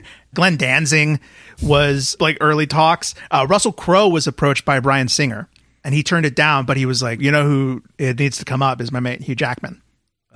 Fellow Australian Hugh Jackman. See, Russell Crowe is like the platonic ideal, especially late nineties, two thousand. Well, now too, but now he's you're like now he's like way old. But like, I feel like at that time he would have been sort of the platonic ideal Wolverine. You know, everyone likes to throw around um, Danny DeVito. Bob Hoskins. Bob Hoskins, right? People throw, yeah, I've heard Danny DeVito as well, but yeah, like Bob Hoskins, Danny DeVito, and yeah, that's fun and funny to think about. But like Russell Crowe is kind of like that's what Wolverine is in the comics. But Russell Crowe, we would have been lucky to get like one Russell Crowe as Wolverine movie, let alone twenty years of it. It's why Hugh Jackman is so so great in this role. And I think it's like I had no relationship with Hugh Jackman, Right. uh, To an eight-year-old, there wasn't in any other movie, so like it was just you were immediately able to. I don't know, and we get that cool scene where he sits down with Rogue, and they have this unspoken bond, Yeah. already of just two people like identifying each other, and then yeah, Rogue saves Logan's life. The first time his claws pop, though, yeah, is they still they look great. it's so good but it is interesting because technically they're not supposed to work like that because you know he wouldn't be able to move his wrist and it's a whole thing they're supposed to come out of like the top of his hand and be at kind of an angle you know so that it goes into the middle of his arm not like the top of his arm if that makes any sense um, i'm doing a visual on the video that we're recording this on but it works and it looks painful and it's so cinematic and the the claws just oh man they just they rule they look so good So, I mean, two things. One, the claws actually, and I think you actually do see an extra. I don't know if it's in this one or one of the future films, but the claws actually, when they were retracted, are are fully down below the wrist. So that's uh-huh. the explanation for how he would be able to have full range of motion on the wrist, and then they come all the way ah. out to the knuckles when they're extended. So that's why then he can have the full range of motion when they're out. Theoretically, he ah. shouldn't have them if, like, if he's doing like this, like he, could- er, and I, I get visual things. He can't have like a limp wristed and then the claws come out because then they would theoretically come out at the top of his thing. Right. But the way that it's done, and they're fully down to the forearms. So you were talking about just sort of like he's not he, he's smoother and shinier than any Wolverine you've ever seen, and he's about five inches taller. I cannot take any of that seriously when people make that complaint because the reality is every one of those features that are vintage and classic and true Wolverine were all invented when the character was literally supposed to be a Wolverine. Like he was created to be a Wolverine that's kind of now mannish, and that's what he is. Like his secret thing was going to be, no, I'm actually a, an animal, not a human, and that obviously went away very An animal quick. that Hugh Jackman believed to be uh, fanciful. yeah yeah. I love that story. I love that story. That hugh jackman thought it was a not a real animal. Wait, telling me those bloody things are real? yeah. That's so great. Thought it was like a jackalope like just like a totally fake animal planting one more flag along the trip so we can look back and see how many flags I planted. Why. X Men 2000 might be the most important, not best, but important film ever. We would not we would not have Hugh Jackman today if it wasn't for this. Like, there's no way he would have got any uh, starring role er, that early in his career that would have would made him the icon he is today. Uh, he he would have been huge on Broadway, but you know it, it- that would have been it. Like he'd be in the upcoming Dear Evan Hansen movie, and everyone would be like, "Who's that guy? Oh, he's that guy from Broadway." Like instead, he's one of the most important movie stars in an era where there are no movie stars. It's in, it's true yeah. Claws are interesting. There was no cast made of Hugh Jackman's hand. There's a, a guy named Gordon Smith. He was the costume designer, or prop designer. Production wanted all kinds of stuff. They wanted the claws to be under him at all times, like under a prosthetic. He cut that idea. They wanted real metal blades for the claws. And he was like, no. So it's a combination. They were like sleeves that you could put on and like over your knuckles. Yeah. And they were made of rubber, depending on like, because sometimes they split. Sometimes it was CG, but a lot of the times it was practical effects of like whatever, like different materials they need. Because the claws actually do quite a bit of different things in the movie. Yeah. like their inside stuff, they get split. Right. Yeah, so we get the bar fight. It's great. Iconic. Love it. I just love Wolverine with the stogie. You're absolutely right, Nick. It's like iconic and it's gonna it's gonna be a bummer that he'll never be able to do that kind of move when he eventually makes his way to the MCU. Relight a cigar out of like smoldering sentinel char. yeah, totally. But yeah, after the bar fight, he bails. Rogue follows him, and uh, sneaky Rogue, just like a Rogue in D and D. yeah. Mean, she's got like plus five stealth automatically, I think, right? Yeah, yeah. She's like level one. Yeah, absolutely. Um, sneaks in the back of His house is home. Yeah, and then Wolverine is carrying with him. Tries to drive away. then his better self sort of takes over and he stops and lets her in. And we get a great scene where he uh, gives her beef jerky. I think about this scene in X Men probably more than any other scene and maybe any other X Men movie. I don't know what it is about this scene where they're in the cab of his truck and she's eating beef jerky and asking him, you know, does it hurt when the blades come out? And he says every time. There's just something about that scene that I, I just absolutely adore. I don't know. There's something I really appreciated watching this movie for the first time. Logan makes his first real connection of maybe since like 15 years since he got his memories erased or whatever. Mm-hmm. He makes his first human connection by exposing himself. By Yeah. revealing the part of himself that he keeps hidden away, his claws. Yeah. And Rogue sees that, and it's that that Rogue is able to clock and be like, I think I can trust this person. Yeah.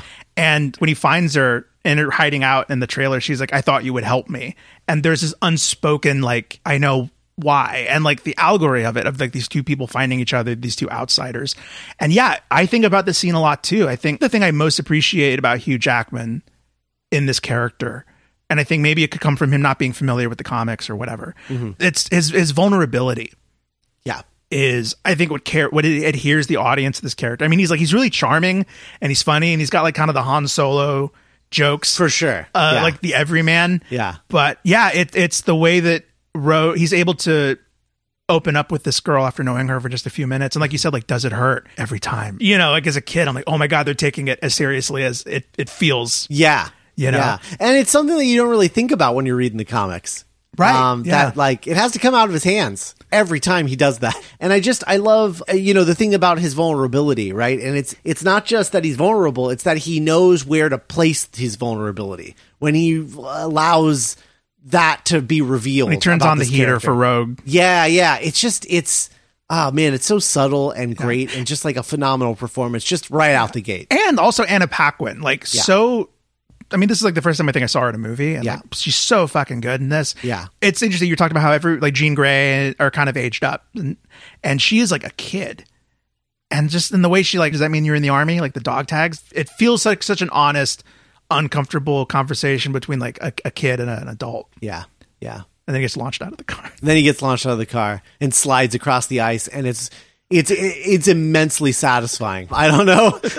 And that's the other thing too is like when he gets up right and we reveal that he has the healing factor on his head, Yeah. yeah. what i love about that whole thing and i think what adheres us so much to wolverine too beyond just the vulnerability is that his mutant power is that he gets his ass kicked.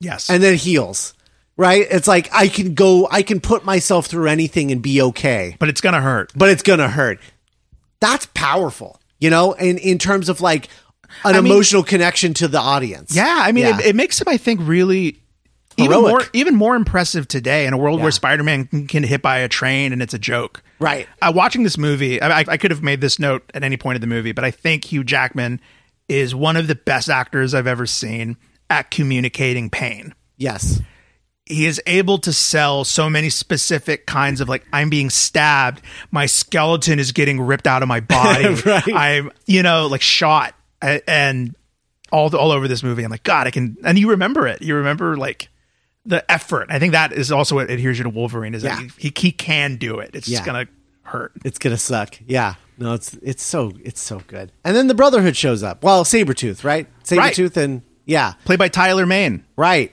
explain this one wally So you see, at this point in time in Wolverine's chronology, uh, he has no memories. So he wouldn't have any uh, recollection of this person, this character. But what we have seen about Sabretooth's life up to this point in time is there is a lot of parallel path that they run. They're in sort of, you know, different armies together, different special force units together, and he's a bit of a of a mercenary. And while we've seen in the past that he is always down to irk and mess with Logan throughout the years. He also takes his mercenary job incredibly seriously, and you don't actually get a moment that it's truly one on one where there aren't other people around. And so the headcanon here is very much he was paid a great deal of money or he has a very specific need for this job and he just lets his professionalism not you know get in the way and the intent is he'll get at little James uh, later post film again if you look at it in the macro if you think think about it in that perspective, it's actually not out of character, and it's a huge stretch. I recognize. I guess he would be indifferent to a Wolverine that doesn't remember him. Also, so he- Yeah. that makes sense. I, Yeah. I barely look at these movies as being connected to each other. That's probably the easiest way to do it. Yeah, Like Oh, the yeah. whole time I'm watching X, like I don't think about, oh, that's James McAvoy. yeah, yeah. Or oh, that's Liev Schreiber. Yeah, There is a part early on though. Professor X says like things have changed since then, Eric. Like it's different now, and I can kind of imagine that being retconned into talking about First Class. But Mm. this time I was like, oh God, are they, is he talking about what happened to Eric? Right. Is he talking about the Holocaust? You know. yeah. Also, I'll be completely Yeah. honest. If you really critically look back at First Class and the first X Men movie, the whole Raven being foster Yeah. sister to Charles Right.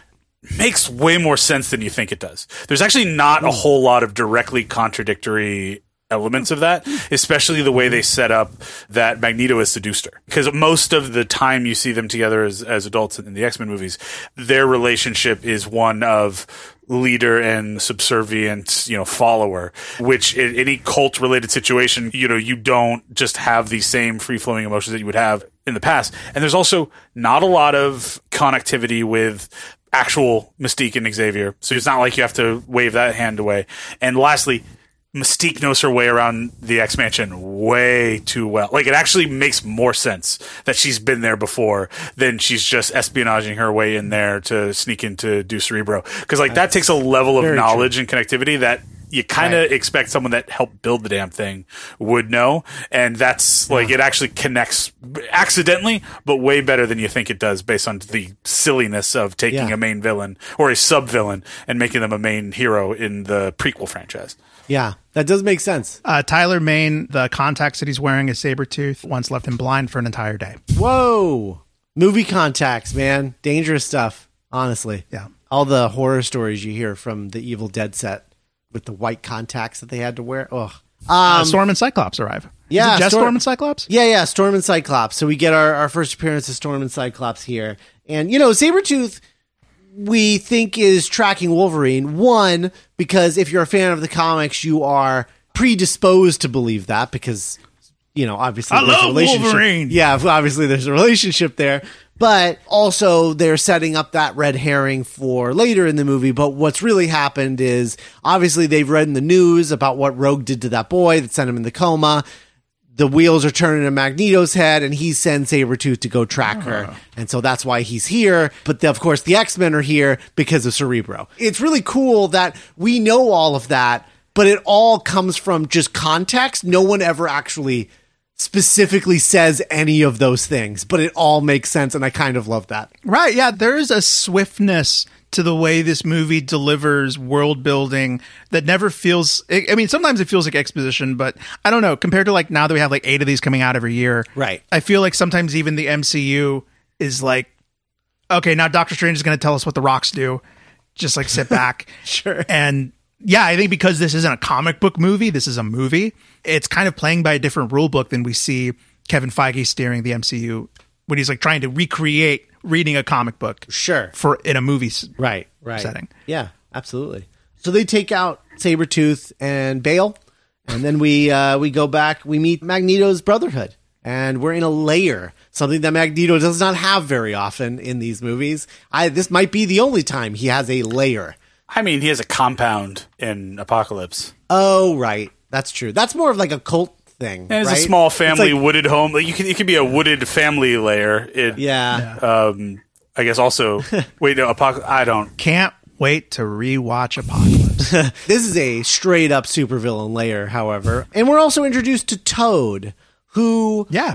fits the brotherhood aesthetic of Magneto being the only one who could walk through this earth with no one ever knowing that he's a mutant. Um, you know, you've got Mystique, you've got Toad and Sabretooth, all mutants who can't pass for normal humans. Yeah. They don't look like James easily. Marsden. Right. However, that being said, I, I'm curious as to why Toad, in terms of like all of the mutants that are out there, like why go with this particular mutant?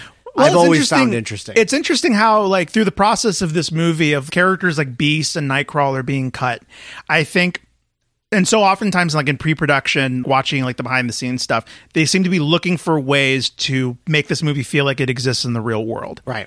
And that affected everything. It affected everything from the costumes.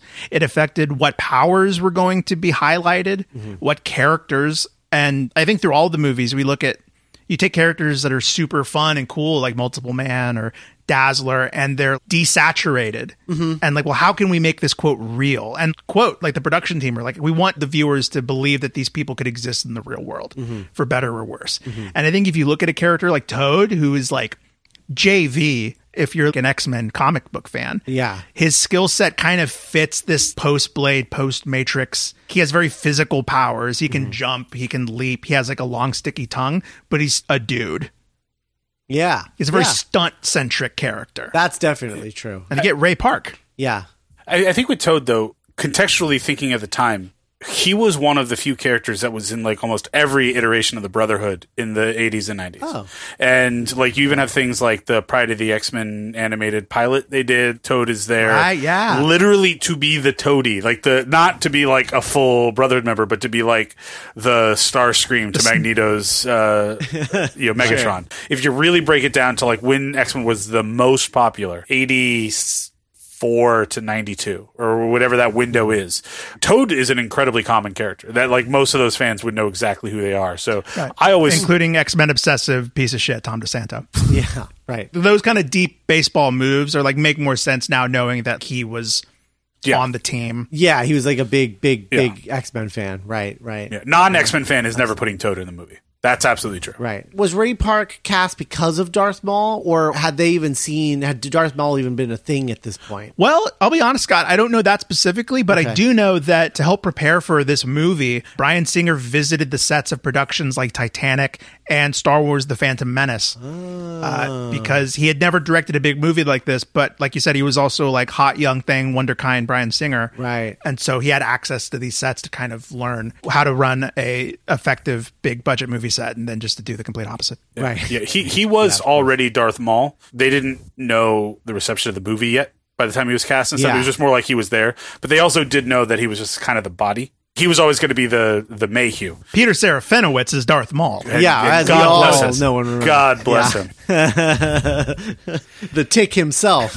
yeah. So then after the, we uh, meet the Brotherhood, we get this sequence in the school where we're introduced to Xavier's school for gifted youngsters through Wolverine uh, waking up, attacking Jean Grey, Yeah. and getting lured into Xavier's classroom with psychic messages. just a little like fun tidbit. So Beast was cut from the script. Right. A lot of Beast's medical doctor stuff was then given to Jean Grey Hmm. in the rewrites. That makes sense. That makes a lot of sense. Yeah. She doesn't belong here, but you know, but it works well enough in a cinematic adaptation. It's fine. Yeah. My least favorite line of dialogue comes from this section as Xavier is introducing all of the X Men to Wolverine, and it's like, oh, this is uh, Scott. You know, he goes by Cyclops. He at one point says about Storm, uh, and also called Storm.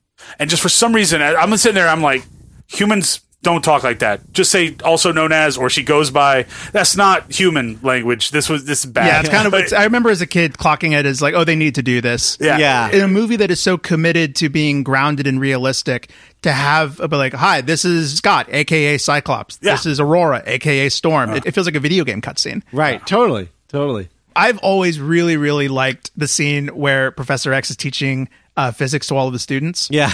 I remember like the actress playing Shadowcat. Her name is Sumela Kay.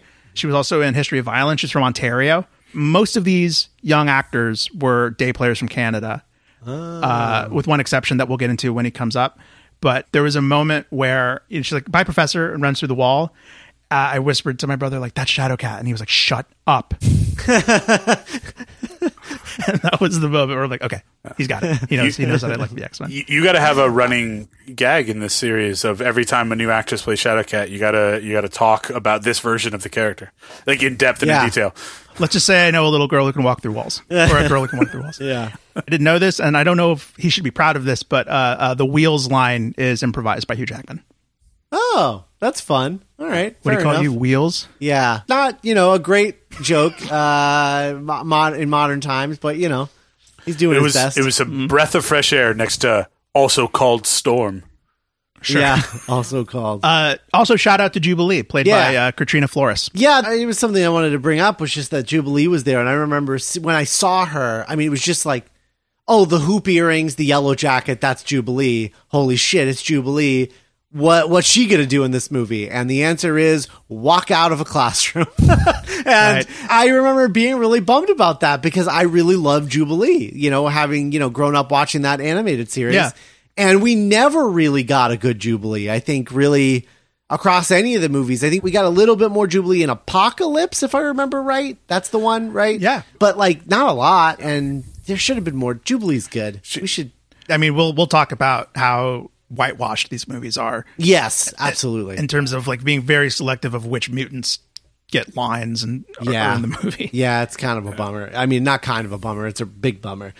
After this introduction to Wolverine and uh, and the X Men, Xavier starts walking Wolverine around campus and showing him the school, and we we learn about the school. and We get all of these like shots of like students Uh, uh, the the multiple kid that's playing basketball; those are actual triplets. oh, that's fun. That's a that's an easy way to do that. Uh, do that uh, effect. We've we've been living like Wally said in like super serious. This could be you know this isn't a comic book movie, and then we get a bunch of really fun, audience pleasing moments of watching these kids use their powers. Like, hey, no powers when they're playing basketball, and I think it, it's really kind of like introduces the viewers into this what they paid for. I, I guess is you know the fun superhero stuff. Right. Yeah, you know, in general, once you get through X2, there's very little Xavier School stuff. And I wish there was a lot more. I mean, it's my favorite part of the, Ah, the, the I whole just love seeing these mutant, mutant kids running around with textbooks. It's so great. mutant kids and students and like learning about yourself both as a living entity on the planet Earth, but also as mutant kind, is one of my favorite parts about X Men. I love the New Mutant slash X Force. I love Generation X. I love all of these sort of things, and the movies have desperately needed to spend time on that. And I think that that's something that I, I honestly that's where I think the MCU takes it. I think they're going to focus way more on the school aspect of it than the grand, you know, world-ending stakes kind of thing, almost like what Spider-Man's great. doing. But for me, I kind of love Quicksilver's scene in Apocalypse where he saves all of the students doing like student things. And you kind of get these tiny little momentary vignettes of like student life, like one kid using his powers to prank another, but the building's exploding. So Quicksilver comes and saves him, which is the most X-Men sentence ever. In the fact that that's in a movie, it just like makes me so happy. Like it is vastly underrated. As you're going through this experience, when you get to that point in time, I'm really curious your take because I think that that's a concentrated dose of the student life. And really, Apocalypse, I think, does the most concerted effort to showcase that because they do have the generational groups in that movie Yeah. for the first time. One of the reasons why that movie is such a failure is it, it whiffs that dichotomy really badly. But there's it quickly enough- kind of grows bored with that and becomes like Yeah. any other X Men movie. It Yeah. cut it cut most of it out of the movie too. Right, like them going to see Return of the Jedi Yeah. and whatnot. Yeah. But yeah, I like that, and I like the scene at the end of Days of Future Past where Wolverine wakes up and the school is back and everyone's alive and walking Yeah. around. That's a really, really great Yeah, scene. any for that all the thing. school stuff. I mean, yeah, but we'll go into X Men too because I think that is some of the best school stuff. Yeah, for Uh, sure. It's one that feels most. I mean, you know, like Sean. Oh, uh, shout out to Shawn Ashmore. playing Yes. Bobby, uh, also from Canada. At the time, his biggest role was he played the leader on the Animorph series. Oh, wonder if Zach's listening to this. yeah. and uh, also a twin. And if I Right. and, Oh, and- right, and yeah. if I remember correctly, I think there's that scene where Mystique plays him, and I think they brought his brother in to help, like with body doubling out on that. If I Oh, wow. I'm trying to reach back in my memory banks of factoids, but I think that that happened. Yeah. And also introduced in that scene is uh, you mentioned Pyro. There's a scene where him and Pyro and, and Bobby are kind of combo pranking and turning like a fireball into an ice ball. Right. Pyro is played by Alex Burton, who at the time of filming was 18, but he was from Los Angeles. And Singer met him in Los Angeles. And at the time, multiple members of production were confused as to why they were flying a kid out from LA to Toronto when like Shawn Ashmore was from Canada, Kitty Pryde was from Canada, Jubilee was from Canada. Right. But this guy was from LA.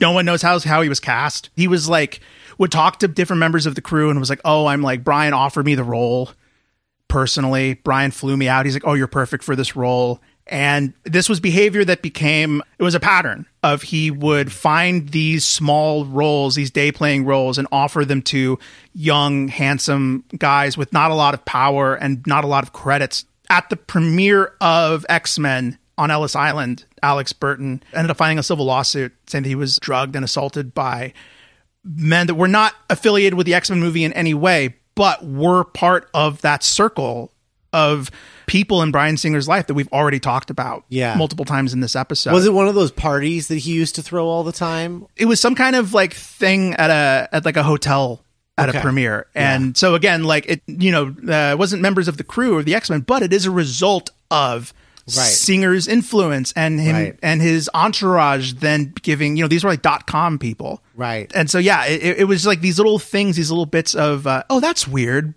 but we're not going to look into it. Yeah. Uh, that's kind of sketchy, Yeah. But it's Hollywood, baby. What are you going to do? Right. Ugh. And then it became like this thing where he was a character in X Men Two, Right. and they had to create this whole song and dance of like, well, you know, we need to find another actor, and it's like, of course you fucking did. Yeah, Like, that happens a lot. Uh, Not just that. That the, everything that you just no, but the, about. the the the kind of adage of like, I can get you a part, I can get you a role. Yeah, yeah, all of that happens a lot in this series, but also the fact that they're not minor roles. Like they are in this movie, but they're major roles in X-Men. Whereas like you have so many mutants. You could put any mutant in that you know for a fact is never going to be a main character in an X-Men movie. But like instead you're using characters like Pyro and Iceman and Jubilee and Kitty Pryde and Colossus in the next movie. You know, and it's just like it's a waste at such a absurd level. But you know, I think that all goes down to one. Bryan Singer wants to use mutants that feel like real roles for these things that he's doing, and also he doesn't give a shit about the X Men. And he's not Kevin Feige, Right. That knows the like, oh well, if you do that, if you if you plant pyro, the viewers are blah blah blah. blah. Right, right, right. fans. Exactly. So, so it's just it's a lot of combinations of things, but uh, yeah, toxic set for sure. Um, uh, from this director, absolutely. We also get this line in this sequence where Xavier says, "When I was 17, I met a young man named Eric." I love that because you didn't have to name a date, like an age. You didn't have to. Uh, Well, but you- like like you said, like they didn't fucking care. They Right. didn't know they were going to make a prequel to this in ten years. Yeah, you know? totally, totally. But it's just it's just so funny that like like you could have just been vague. Like it wouldn't have changed the line at all. Like you could have just been like, when I was a young man, I met this guy named Eric. He was so yeah, handsome. and we were we were friends, and then we weren't friends, and it was a whole thing. I mean, Moira, Um, you Moira, is it- that an angel? in first class though, he is 17 though. Like so it works. Who Xavier. Xavier? James McAvoy's seventeen in that movie. No, like He's he's, like, oh. that's part of the messed up stuff about that franchise is the way they do the time differences of the Why, 60s, why is he in 70s. college? Because he's Xavier. He's like, oh, that he's like the overclocking his brain. Like because Raven's not supposed to be much like they're supposed to be similar age. I'm rejecting that too. Yeah. What they never do in first class though is acknowledge those ages. So Matthew Vaughn is smart enough to do exactly what you just said, Sky. He's like, oh, we don't have to say anything specific. Let's just make a movie. Right. But the but it all does technically track if you think about the the ages and stuff. So Xavier talks Logan into staying, hanging out for a little while, and then we cut to Senator Kelly saying goodbye to his fans because, as all senators have, uh, is just like a group of fans, like a boy band. Yeah, I mean, like Matt Gaetz. It's actually God, it's that's so actually the most prescient of all of the points in this movie. Yeah. is the cult of personality around uh, outrageous rights destroying senators. I've always Don't- been a big fan of the ADR lady. At the very end, like, we love you, Senator Kelly. Yeah, I know, I know. I heard that this time too. yeah, don't stand politicians, everyone. Just don't do it. Uh, They work for you. Yes. But yeah, we get this scene where uh, Mystique kidnaps the senator by posing as a, uh, I don't know, like an assistant guy. I, I, I don't Uh, know Henry what- Gyrich, Yeah. who is apparently uh, uh, from the comics. oh, oh, An- okay. another yeah. very So- important character. It's another in the long list of like let's just have a throwaway and it's like a name. At the time, my thought process because of the context of filmmaking, you're going to make a movie. There's you're not going to make 30 movies. Like you're realistically, you're not thinking about franchises in that long. You're thinking of franchises like one, two, maybe three. So if you're going to have an extra, make it a named character so it makes the world feel more full from the thing that you're doing. But the reality is, as you keep making these movies, then that becomes the worst thing because then you have to either recast. Like I, I think 10, 15 characters have been recast throughout the franchise. Bolivar Trask has been two different people. Uh, Actually, Guy Ritchie, I think, also was recast. I think they named Uh, uh, another character Guy Ritchie in one of the later films. That's what's happening in these films. Is like, oh, I have an extra. Like I'm gonna, we'll put a name on it because in the context of this movie and maybe the plans of a sequel, if if that's nascent yet in his head, they're not going to come up. But in a modern sensibility, there's nothing you can't do with these storytellings. Mm-hmm. So why waste Yeah. a character with potential by uh, being an extra? So it's it's it's almost different now than it was back then. Yeah, Yeah, that's yeah. really interesting. Yeah, it's like the difference between now, it's like, oh, this was a fun thing for the fans. If you're a fan of the comics, you'll hear the name Henry Gyrich and be like, oh, okay. But now you have to pay that off because you have the ability to. Mm-hmm. And it's not just a wink anymore, it's a promise. Mm-hmm. We're like now all of a sudden a character n- not even named in WandaVision can be like Ben Grimm or Mr. Fantastic Right. or Doctor Mephisto. Right, right, Mephisto, of right. course, yeah. Uh, absolutely. So Rebecca Romijn-Stamos. Yes. Lot to talk about. Uh, originally offered to Jeri Ryan. Oh, seven of nine. Seven of nine. Interesting. Okay. you know, there's this quote from Rebecca Romijn-Stamos in like the behind the scenes stuff where she says only a model could have survived playing this character. Uh-huh. This is about as nightmarish of a process as I can imagine for any kind of performer. There were 110 individual prosthetics that were worn by Romijn. The eyes were glued, and then the rest was like this self-sticking thing that they would put on and then like detail it. It was uh, colored with food coloring with additional makeup and paint. So originally, everyone, including Rebecca Romijn, agreed that they were going to use cosmetic grade food coloring. But then at the last minute, after discussions and after meetings and people in circles talking and making plans, Singer insisted that opaque paint be used instead, which added six hours to Romijn's prep time Jesus. uh, for a total of nine hours. S- So she would wake up anywhere between 1 to 3 a.m. in the morning to undergo this process. No facilities were provided to Romijn f- to exhaust paint fumes. She describes the process of getting like spray painted as like excruciating. Uh, this because of the filming stuff that I mentioned earlier of stuff getting like pushed around. They were filming during one of Canada's coldest winters. She had very little, if any, contact with the rest of the cast. She said it felt like she was making her own movie a lot of the times, and it felt like hell. Oh, that sucks. There were times where she would go through the process and come out, and Bryan Singer on a whim would decide, We're not shooting you, we're not shooting the scene, we're doing this scene instead. And she'd be like, Okay, fuck me. Oh, God. that just, it sucks so bad. And as bad as Mystique looks in the later X Men movies, I gotta say, good on Jennifer Lawrence for just putting her foot down and being like, no, fuck you, I'm not doing it. The yeah, the process gets a little more sophisticated with Sure. every naturally because you have these hats fucking off to the costume makeup department, Yeah. who are trying with every movie to make it that much more humane and that much more bearable for right, these actors. Right. But you're like figuring things out as you go along. And then you have, once the sequel gets greenlit, it's like the first thing you can do is like, okay, let's R and D. Do we Like need glue? Can yeah, they- this can new, stick- yeah, this new Mystique stuff. Yeah, yeah, absolutely. Let's get this. Let's get this Yeah. better. I mean, she looks incredible. And, and in the behind the scenes stuff, they had all these questions of like, we don't want it to look like paint. We want it to look like her skin. Right. So how can we, what combination, what concoction of, of technology and makeup can we have that happen? crazy, totally crazy. It's the most befuddling part to me because, like, why do Yes. that? Yeah. yeah, the comic book version of this character looks like if you were to just take the core designs and go to someone that's never seen the movies or seen the comics, say which one's the wacky comic book thing and which one's the one they use for a, a movie that's more realistic and down to earth. Everyone will say, "Oh, well, this one where it's like a white suit and just kind of blue, not crazy scales." And every decision was made to make it more grounded and easier to shoot and film. Yet all this time and effort was it's kind of almost sadistic. Like Singer almost Yeah. wanted to put somebody through this. Yeah. Or never cared enough about what adding six hours of prep time would do to like a person. not just her, but also like the makeup team, you know, mm-hmm. like just everybody involved with with having to go. And, and yeah, and like you said, Wally, like in all my research, I couldn't find a single conceptual or narrative reason why Mystique needed to be completely naked with like blue scales instead of like a white tunic. yeah, I'm sure it has something to do with the idea of like a chameleon and like Right. scales and you know there's making some sort of connection there is i'm sure where it came from Yeah. but it's dumb it doesn't need to be that way she could just be blue she doesn't have to look like that I remember, I think Scott's heard the story before, but um, yeah. I loved X Men and I had like my little action figure Wolverine, but I needed a bad guy for him to fight. So I went to the store, and uh, at this point, it was kind of late in the summer, so there were only uh, Professor X's and Mystiques, and so I, I bought Mystique, and I don't know how I got it past my mom, but somehow she didn't notice it until I was back home. She saw it on like my dresser, and she was like, "What the hell is that?" And I was like, "It's it's Mystique. She's an X Men." She's like, "Why is she naked?" And I had to like, "I don't know." Because like the conversation we just had, it makes no sense.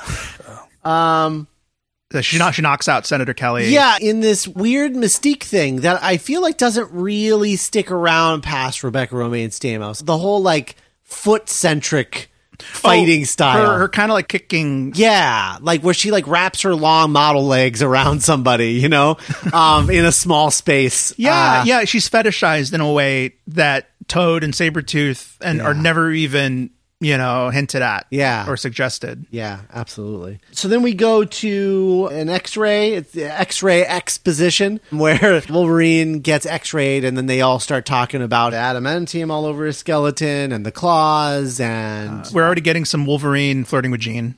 yeah, Couldn't wait to get my shirt off again. yeah. I don't blame Famke Janssen for this at all. Um, but like, Oh, the chemistry. it's not there. The chemistry's not there. Hugh Jackman's doing all the heavy lifting here. It doesn't work, and I don't think it. It's, it works a little better in X two, but here, all of the love triangle stuff is so forced because it's like, well, that's what happens in the comics. Like, there's that moment at the end of the movie where he where he talks about somebody else having his heart, and I'm like, What? Based on what? What are you even talking about? You've known this woman for two days, and you've had you've talked to her exactly three times. Yeah, not my not my favorite thing. I, I think the linchpin of the lack of that chemistry is actually James Marsden. If that was stronger, if their chemistry was stronger, then I think the kind of coy weirdness that she plays with Wolverine makes more sense. Sure. Like Famke Janssen, this is Xenia Onatopp. She could have chemistry with a trash can, and I believe that. Like, I think she's very good at that. I think she's just playing it in a way where she's kind of a nerd with a long-term boyfriend and doesn't get flirted with a lot, and she's kind of like, oh, okay, okay this is kind of all right, neat.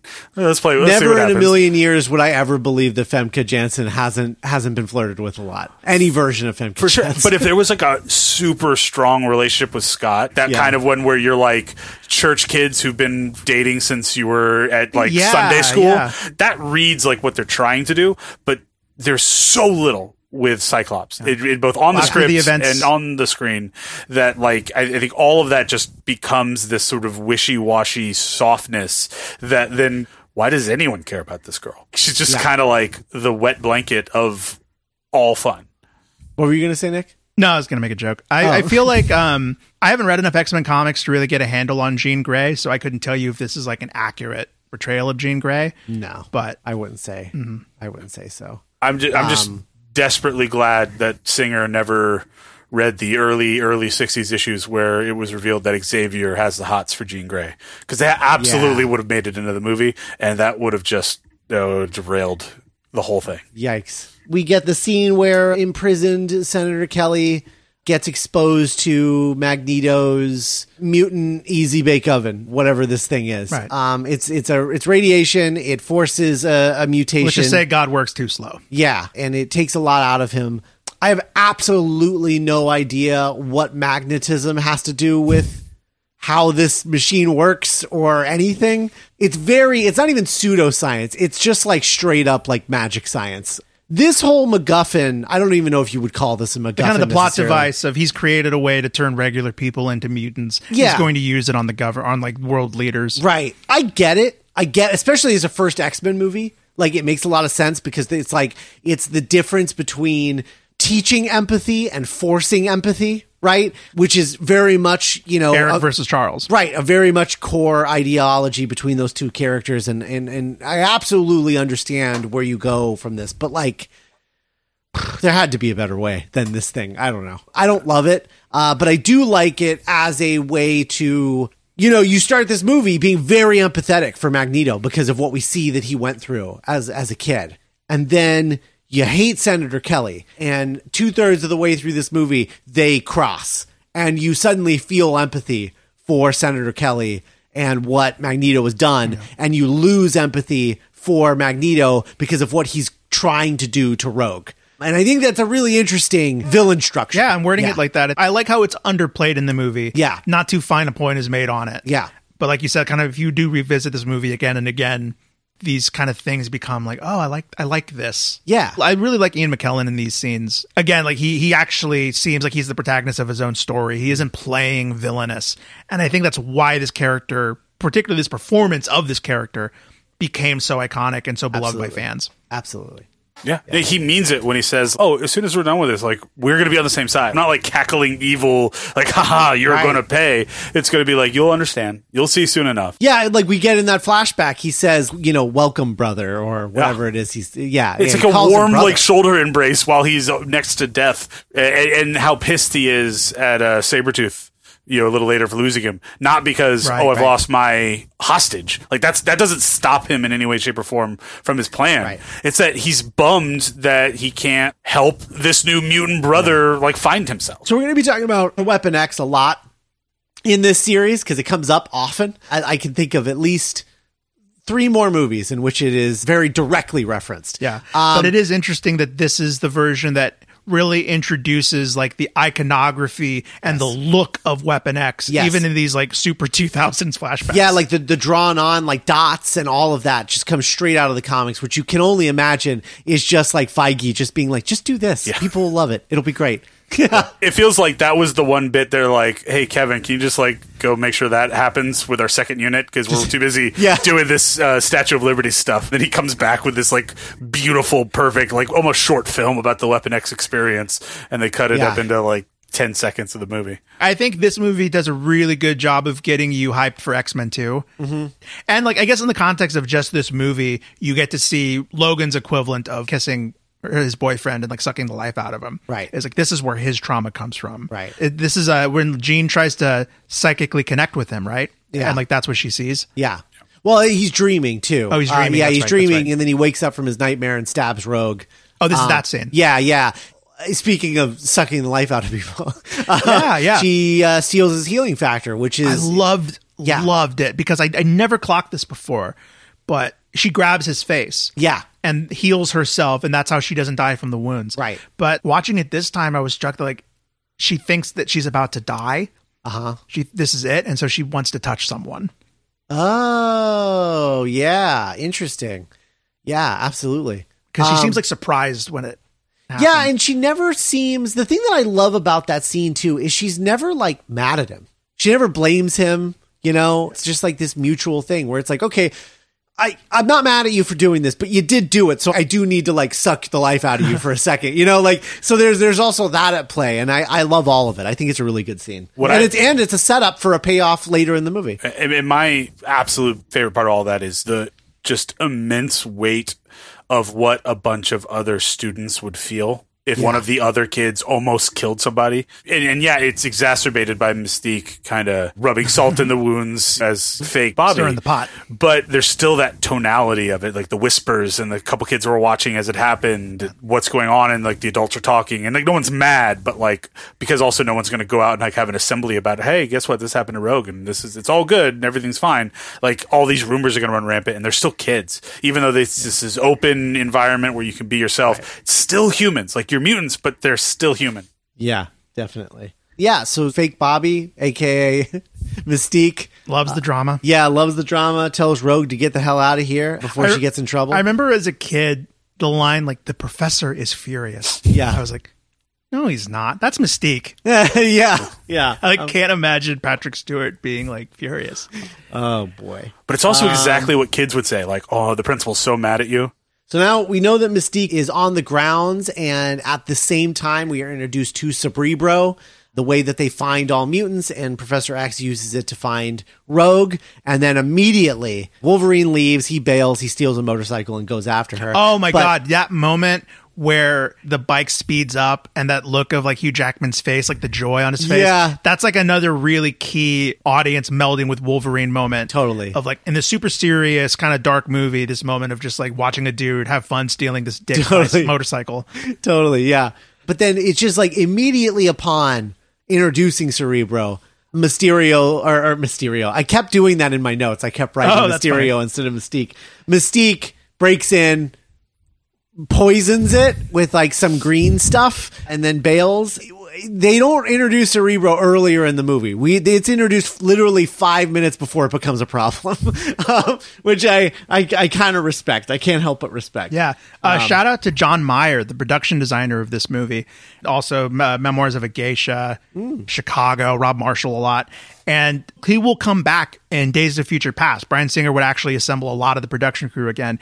And in an interview for Days of Future Past, he talks about how they were given free reign to design things like Cerebro and the X Jet mm-hmm. to have it look like theirs. And so they were like, we saw it as like creating this underground world that exists like beneath the school and beneath the world. Skipping forward to Days of Future Past, he was like, oh, these designs have become iconic. Mm-hmm. And I think you you kind of see it like the first time he rolls out to Cerebro, it's this really arresting image of like the sphere and this like the long stretch. You know, you don't think about it, but like in retrospect, it's really memorable design work. Oh yeah, absolutely. To the point where you know in first class when we have like this sort of ramshackle one, but you recognize it immediately as soon as Right. you walk into the set. You're like, oh, this is a Cerebro. Yeah, it's pretty great. But yeah, we get a train heart to heart between Wolverine and Rogue.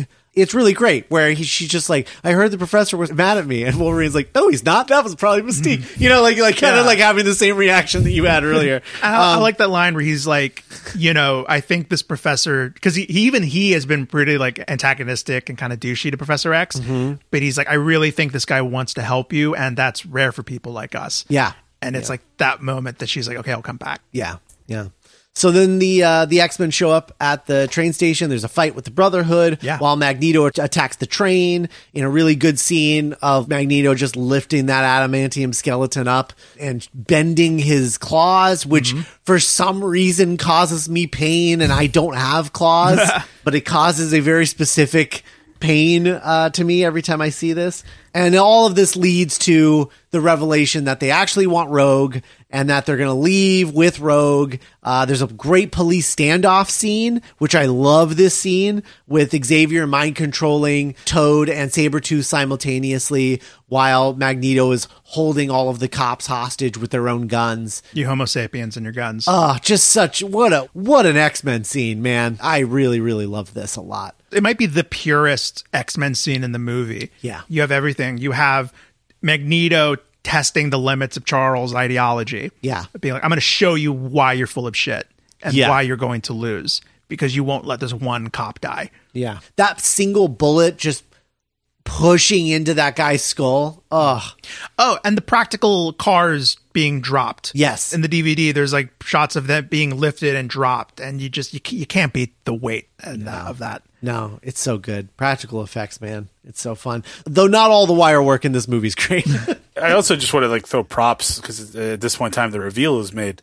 How ballsy is it to like present the main MacGuffin of the movie with- is the most popular character, but then in the reality it's not. Like the, the most popular character is literally a throwaway. He is thrown away when he's confronted Yeah. with the main villain, and like, said, I was like looking for you. It's so great because from a, a a pop culture standpoint, like Wolverine's probably you know the most known version of that character. He's been set up as the star of it, and and everything makes sense, mm-hmm. and that is the most effective perspective switch on Yeah, who yeah. the focus of the villain is. Everyone always talks about, well, Wolverine's so great, except for he's made of metal, and X Men's biggest villain is a metal manipulating man. I love that the movie, the very first instance they could, they're like, oh yeah. Yeah, that's really dumb. This is going to really suck for him every time he tries to fight me.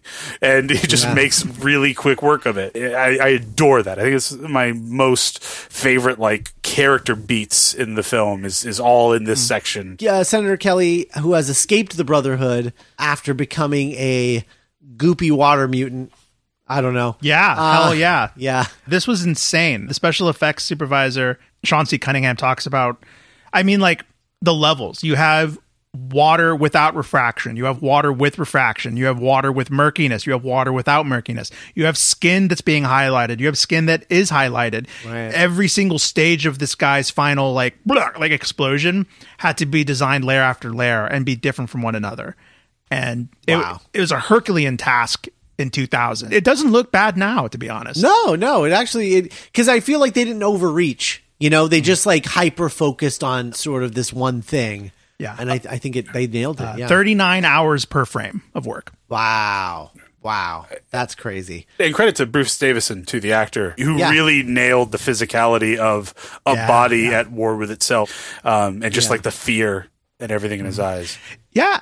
And like you said earlier, Scott, ending this really loathsome character, very inspired by people that we hate, like in real life. Yeah. End this character and this this real moment of softness and vulnerability with Storm. Yeah. Where he's like, Well, you have one less person to worry about.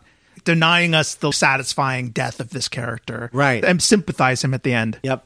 That's like the most X-Men thing that they could do, honestly, because that's the whole thing with with X-Men is it's all about empathy. Like that's what everything about X-Men is is just empathy and belief in people. And it's just the way that they weaved that through the character arcs of your protagonists, antagonists is just Yeah, like I think even so well I think uh, Senator Kelly like knocking on the door of the mansion Yeah. interrupts a scene between Logan and Storm where she's like join us and he's like what be an X-Man like you people are idiots. Yeah. Everyone outside that door wants to kill you and you're putting on a leather jumpsuit to try and help them. right. That's stupid. Right. That does resonate today.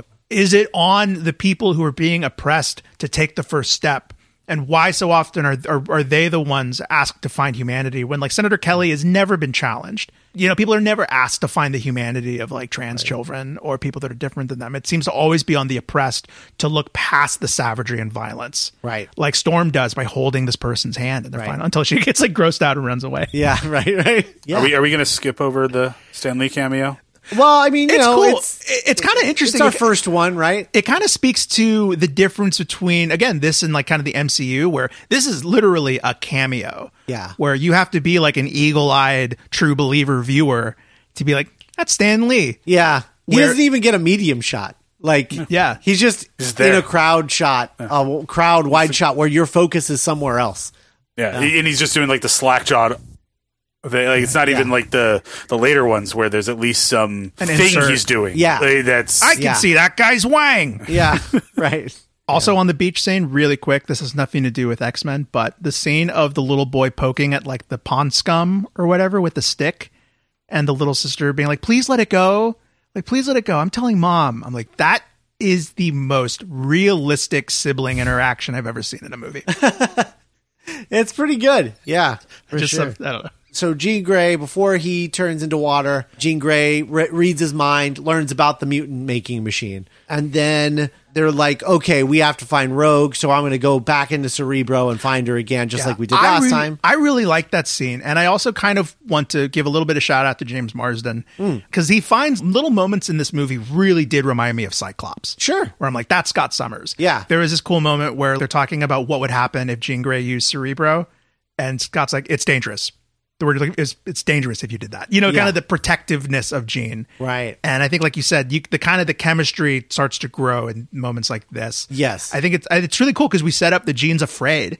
She still is kind of living underneath Professor X. So giving her this little arc of like, I'm going to do what I have to do. I'm going to put on this helmet and test my limits. Right. Is a cool little arc for her. Right. So uh, Xavier puts on the helmet, gets poisoned by the, the, bad green- juice. the, the bad juice, yeah. And then Jean Grey uh, fixes it and then does it herself to find Rogue. Figures out where she is, and they put it all together in this like 3D like metal Yeah. map thing. That was cool. Yeah, that was interesting. I don't know how who was controlling that or how, but Reminds uh, me a lot of the uh, that's the Stark tech we'd see in that first Iron Man movie. For sure, for sure, yeah.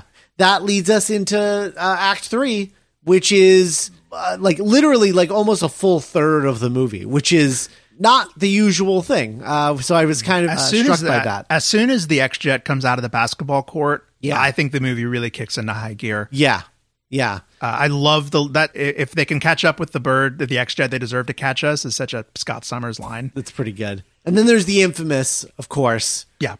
What did you expect? Yellow spandex. Exactly. Um, Chris Claremont himself said that it would be quote disturbing to see the yellow and blue uniform in real life. Like even back then while he was like pitching the movie. Yeah. Their kind of thought process is like if okay, why?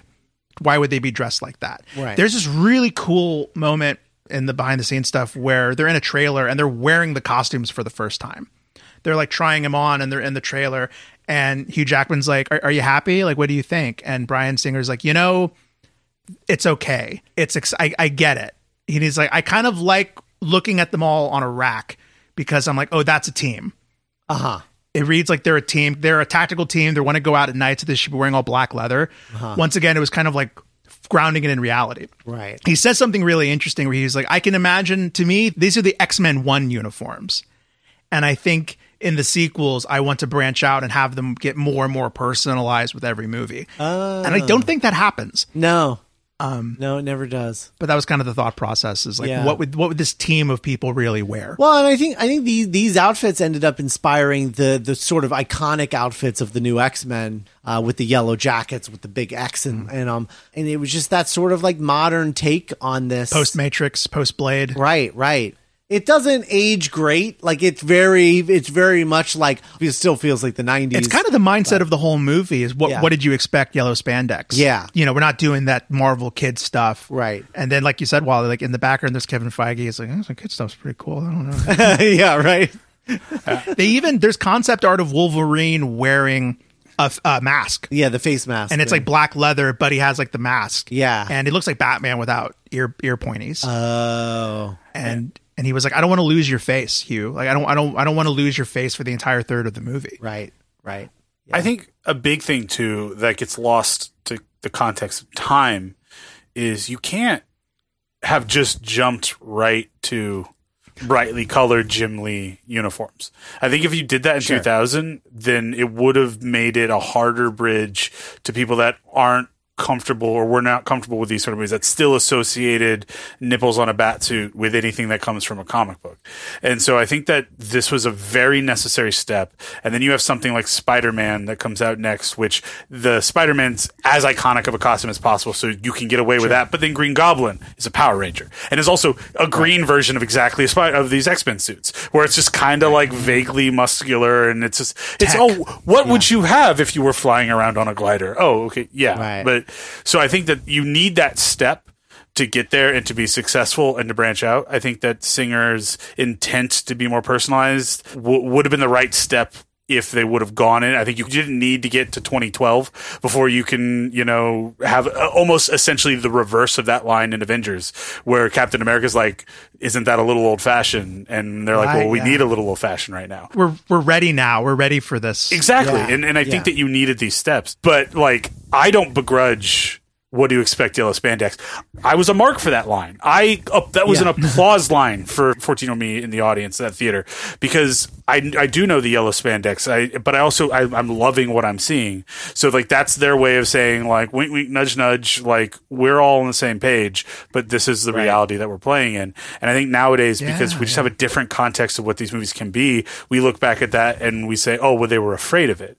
It's like, yeah, they were afraid of it, but also like that's what the world was expecting and needed at the time, and we needed to have these iterative steps to get to where we are now. And then the next era of this, like if they don't go full Jim Lee style costuming for whatever they do next with the X Men and the MCU, which like would make no sense not to, then you all of this you're going to kind of look back at it. It's like an important 20 year window where you you got to start here with black leather, Blade, and X Men, and then you can get to to full yellow spandex in a way that isn't just believable, but is capturing the zeitgeist of the world. Yeah, we're now we're like hungry for that real Wolverine suit. Yeah, yeah, the the little shot of it in the deleted scene from the Wolverine.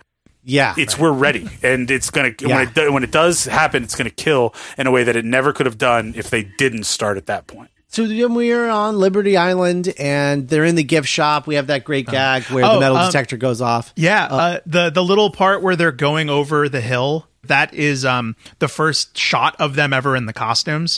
The crew like applauded when they came out of that trailer. And that was the moment where Hugh Jackman was like, "Oh, this like means a lot to people. Mm-hmm. Like we're just me doing this. I'm living out generations of people's dreams." Yeah. This was their first time wearing the leather. If you've ever worn leather, you kind of have to live in it, and it kind of has to mold with you. Yeah. So none of them could get over the the wall Yeah. they were like trying to climb over it and it was like super awkward and so they had to like there's like a cool shot of like them talking about how difficult it is like james marsden's like i don't know man i don't know if i can do it and hugh jackman just like eats shit and falls over the wall But yeah, so we just get we get, you know, again some more brotherhood fights. We get but what do you think about claw going into the metal detector and then the middle finger. the middle finger Yeah, I mean there there's a lot of like more of like those jokey jokes in this section and like some of them work. I think this one works and I think the you're a dick Oh, works. gosh. That's I mean that was that was I remember seeing that in the theaters and the Expl- crowd expl- absolute Yeah. explosion. Yeah. Yeah, an explosion of laughter. And you know what's uh, what I really love is like yeah, like you're a dick and the middle finger claw is great, but Marsden's reaction to both. Mm-hmm. There's such like I'm starting to like this guy, but he's an asshole. Yeah. that I think that's why those moments are so fun for the audience. yeah, yeah. It's like, oh, you son of a bitch! It's you're working on me. Yeah. Oh, it's gonna end in a threesome, isn't it? Toad takes out uh, Jean Grey pretty quickly, which is interesting. We get a Uh, cool little Ray Park showcase. Yeah, yeah, we get that little thing with the stick where he just goes full Ray Park for a second and then poses, and I'm like, all right. I mean, you know, I'm glad you got that shot in the movie, but that's really silly that he took the time to do that. There's a sense of fun to it, but it also feels like we're. It's not quite a comic book movie fight. Feels like action movie, but they are taking advantage of the powers in a cool way. Yeah, everything's very quiet. It's like they're fighting in a library. You know, like it's just, I don't know. There's something about the tone of it that's just like very quiet. Like they're all whispering while they're fighting. I don't know. I mean, the reality is, this is kind of what mutant fighting would probably look like in real life. Yeah. like tactical using of the power to like either intimidate or take out different people True. and and being a little more defensive and postury than like outwardly over attacking. I can see the intent of the choreographer of like all right how are we going to do this? You know they're in these leather outfits you know it's this, these dark areas. You know they have all these certain powers so how can we maximize and find useful ways to use the powers in this environment? I, I think it all makes sense. Like none of none of it tracks as odd. You know even Right. storm like going up the, the elevator up, shaft like actually yeah like that's the most effective way to use wind to push you up somewhere. Like you're not going to go Yeah, out of the building yeah. and fly around and come back in. It Right, just right. it- but it's also s- very subdued because you know there's nothing flashy about it Right. Like, what does Jean Grey do? Yeah, she has she's tel- telepathy. Right. You right. know, Yeah. there's some really charming footage of after Storm rising out of the gate, like these big, huge wind machines, and then just the crew just throwing debris at Ray Park, just kind of behind the camera, and it was just so endearing. Oh boy. Yeah, so we should talk about, you know what happens when a toad gets struck by lightning. Same thing as everything else. I think I just did a better line reading than Halle Berry did. I don't blame Halle Berry. I, I blame Bryan Singer because I just don't think he knows how to shoot comedy very well, like jokes. Like he just, I don't think he gets them a lot. And I think that he has a very specific sense of humor if he even has one, really. I think that the idiosyncratic uh, humor that Joss Whedon has, which that everyone knows, like that is the only line left in the movie from his drafts of X Men. I can picture it in a Joss Whedon thing, but here it's executed so poorly across everyone involved, like editing, directing, performance. It's just totally botched and uh, somehow for some reason left in the movie. Well, i guess it has to be left in the movie because otherwise toad just disappears but yeah it's not great. It's definitely not great. I see why people have issues with it. The execution is uh, not great for sure no, Wow, that's- really? Nothing? well i mean it, it- you're you're exactly right though it's like it, it's you're kicking a dead horse it's just obviously it looks like no one understood the joke on on set so the editor that's probably the best take they had and they just And ha- they have to put it in there And it's probably a good example of like why that Whedon script was scrapped. Right. As as much as people seem to enjoy it, they were getting like, oh, but it is not a movie Bryan Singer would have wanted to make. Right, And if right. you're gonna hire Bryan Singer, this is the you know what I mean? yeah yeah no absolutely 100% so- but I think audiences maybe would have really enjoyed that Whedon script coming to life. I'm sure. I mean, he, he writes. I mean, The Avengers is still like a really, really fun movie. I mean, there's probably a lot of that script. He probably reused it in his Astonishing X Men run. You know, Yeah. he Right. prob- there's probably like lines and dialogue exchanges and jokes and things that he he ended up reusing in there. So you know, one of the things that I think is the weirdest missed opportunity is just how lost Halle Berry seems in the role. Like, I think that she Yeah. finds it uh, much better by X Men Two and by uh, Days of Future Past. I'm like, hell yeah, Halle Berry! Like, you're you are Storm Queen. Go at it.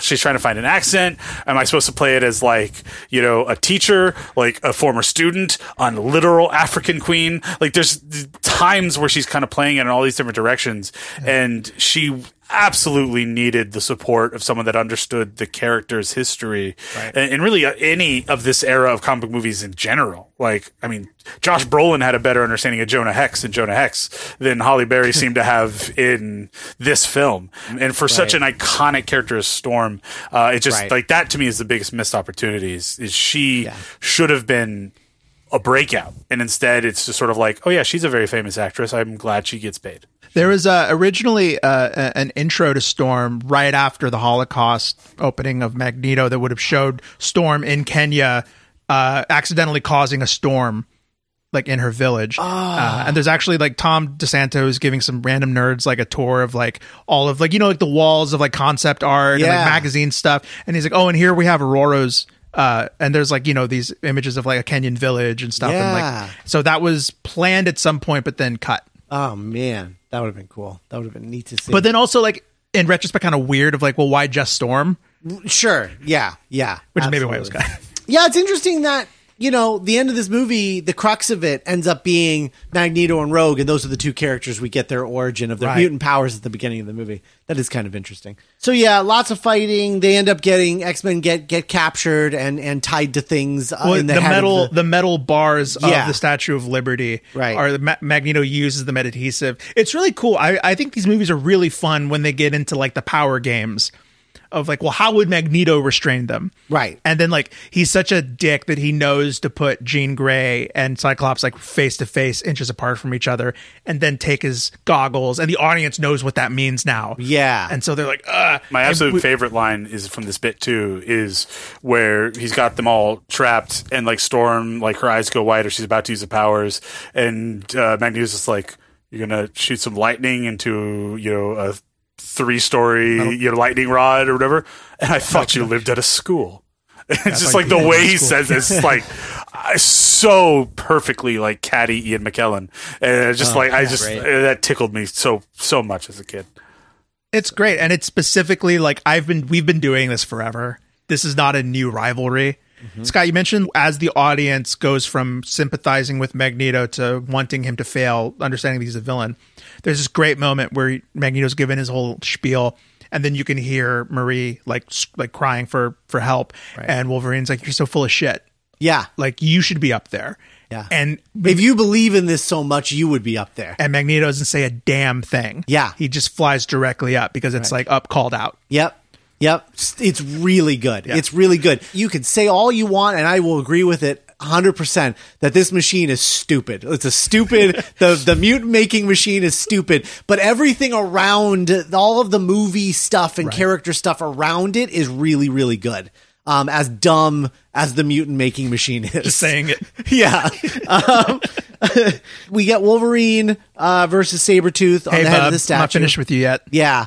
Um, really good. Like a pretty, pretty good fight. Pretty fun. Oh, I want to talk about what I think is the dumbest thing ever. Oh, sure. And something that I really was never I've always wondered about that super matrixy moment where Wolverine goes slow-mo on like the little pike of Statue of Liberty's crown. Oh, yeah. and watching it today, I never picked up that he's doing like a spin.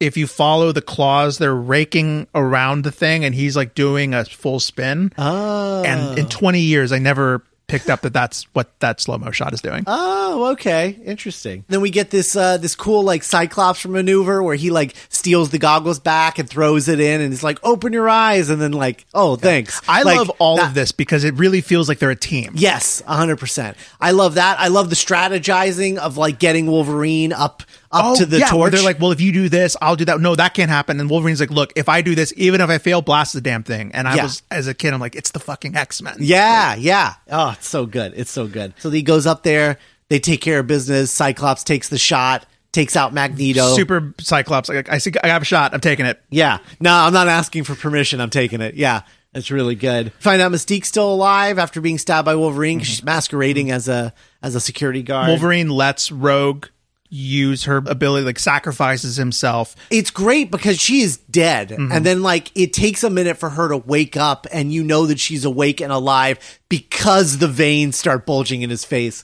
It's a mm-hmm. really great like cinematic Yeah. usage of that setup from earlier. Because the movie's been teaching you since the first scene what Rogue's powers do and what they look like when someone is being sucked out, so to speak. Right. And so to have that rewarded. Right. And how it's not something she's conscious of. So the fact that he can touch her and nothing's happening means that she's dead, you know, or at least unconscious. And when it starts to happen, it's like, oh, she's awake. She's okay. She's going to be mm-hmm. okay. And the So score good. during all of this is like some of my favorite score of the movie. Just Yeah. that that the the fulfillment of the Rogue Wolverine theme kind of playing out in this climax. Yeah. and then that's where you get like the big swell of music as it was mentioned earlier. Like this the emotional climax of this movie is not defeating magneto. It's wolverine saving rogue. All the characters you've been introduced to th- that's the driving force throughout all of this. And it's not until you get that moment of relief that she's alive that then the, the music does that thing where it lets you know like here's your moment. This is it. This is your Yeah. catharsis is is released.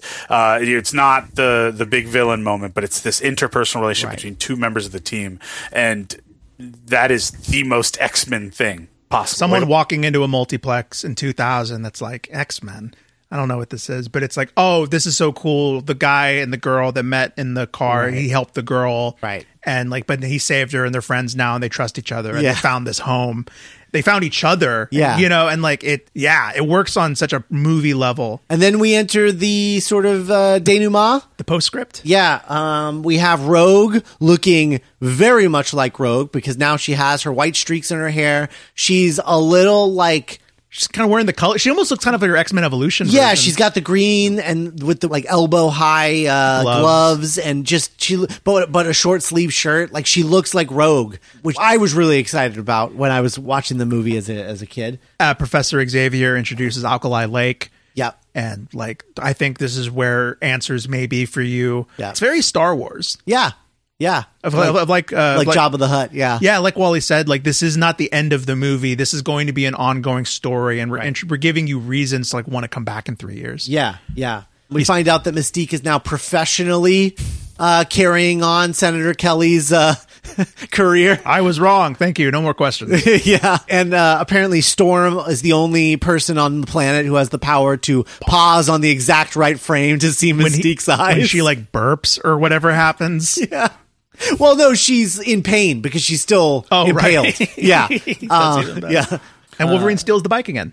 yeah. And he steals the bike again and leaves the dog tags behind with Rogue to to promise that he'll be back. And us. Promise Yeah. us that he'll be back. And then we get the iconic like plastic chess scene, the plastic prison. Neither Patrick Stewart or Ian McKellen knew how to play chess when filming this. There, how, wow, how is that po- at that Right? age? How is that possible? Come on, guys. Yeah. But yeah, this is uh. an iconic. I mean, like, you know, I feel a great swell of pity for anyone walking into school looking for trouble, and then how that leads into X two, and like, Oh, yeah. I'll always be there to stop you. It's it's great. There's a lot of like promises that I don't think when they wrote them were meant to be promises for the sequel that all end up paying off in the sequel in really interesting ways. I mean, we'll we'll see how it works out. I, I'm gonna like look into it, but I, have a feeling that it's Michael Dougherty watching that first movie and being like, okay, what do I want paid off from what the movie I just watched, you know, and like just making a list and then trying to build a movie out of that. But uh, we'll see how it goes. Yeah, I, I don't think any of that is meant to be like, oh, you're going to pay this off in the sequel. Uh, I think Right. it's meant to be more of like, this is a mission statement for the X Men.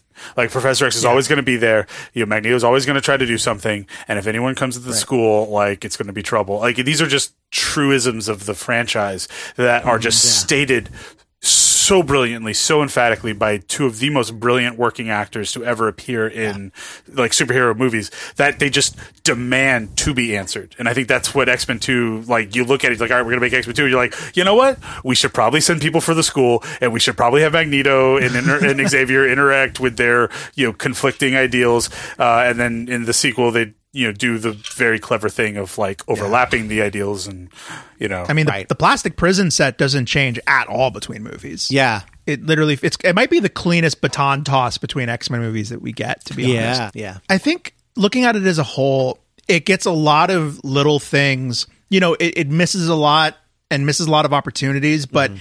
it nails so much the soul of this franchise, the soul of these characters and the story that I think it's why when this movie came out, diehard fans and like kids and newbies were able to like glom onto something because it does get certain really unalienable things about the X Men 100% correct. Yeah. Not a lot of it, but it what, what it gets right really matters, I think. Yeah. Closing thoughts, Wally? I mean, I, I think the the one prevailing thought um, that that I have, you know, looking back at the importance of this film, and just for, in terms from all the different ways that uh, you you can mean that, and that's not to sort of elevate this thing, you know, to places that other films didn't do better.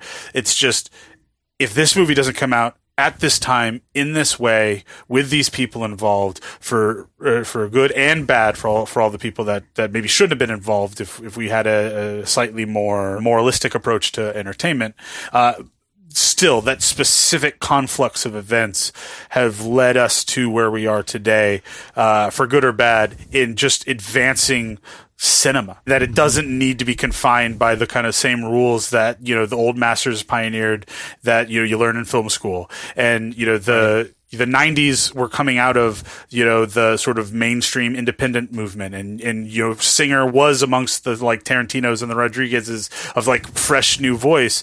And part of the path that he sparked was this idea of you know, using the elements of, of these really in-depth storytelling comic books and not just the broad stroke, brawny Superman iconography to tell a really human tale is something that would resonate. And it's kind of hilarious and pr- maybe proof that Singer isn't exactly the, the driving force behind the success is how little of those lessons he took to Superman Returns and how Yeah, he, ju- he just right. completely you know, reverse course on all that. And it, it made a very lackluster thing. But X Men, like an argument can be made, and they can use at least forty five minutes of the of the preceding episode as, as proof point of this is the most important film in the uh, lineage of superhero movies because without this, I think the MCU and the in the version of the world we have today isn't what it is because all the, all that we would have would be the Dark Knight style of things, which is how do we make a movie first, superhero second. And I think this is the first film that that led more with an ethos and an idea that was apparent in the in the comics, and not just with iconography of character and location and and powers and stuff like that. Yeah, absolutely. I'd like to close with a quote. Okay. Uh, this is from, again, from the Hollywood Reporter. This was uh, Matthew Lasky speaking on behalf of GLAAD. Uh, GLAAD at the time uh, championed both the X Men movie and Bryan Singer and Ian McKellen. For at the time, this was, you know, it was, it was, it was great representation. But now, knowing what we know now, uh, is critical when analyzing Singer's body of work that we center the experiences and trauma faced by his victims and put their continued well being first. And I think it's hitting on what you said, Wally. Like, um, th- it, it is alchemy that this movie came out when it did, and it was directed by this person. Yeah. And as we keep going, uh, unfortunately, the success of this movie only seemed to exacerbate and reward Singer's behavior. Right. And we would see it become more erratic and more dangerous uh, on the set of X2 that Scott will cover. Right. At times, literally endangering the lives of the actors on the screen Yeah.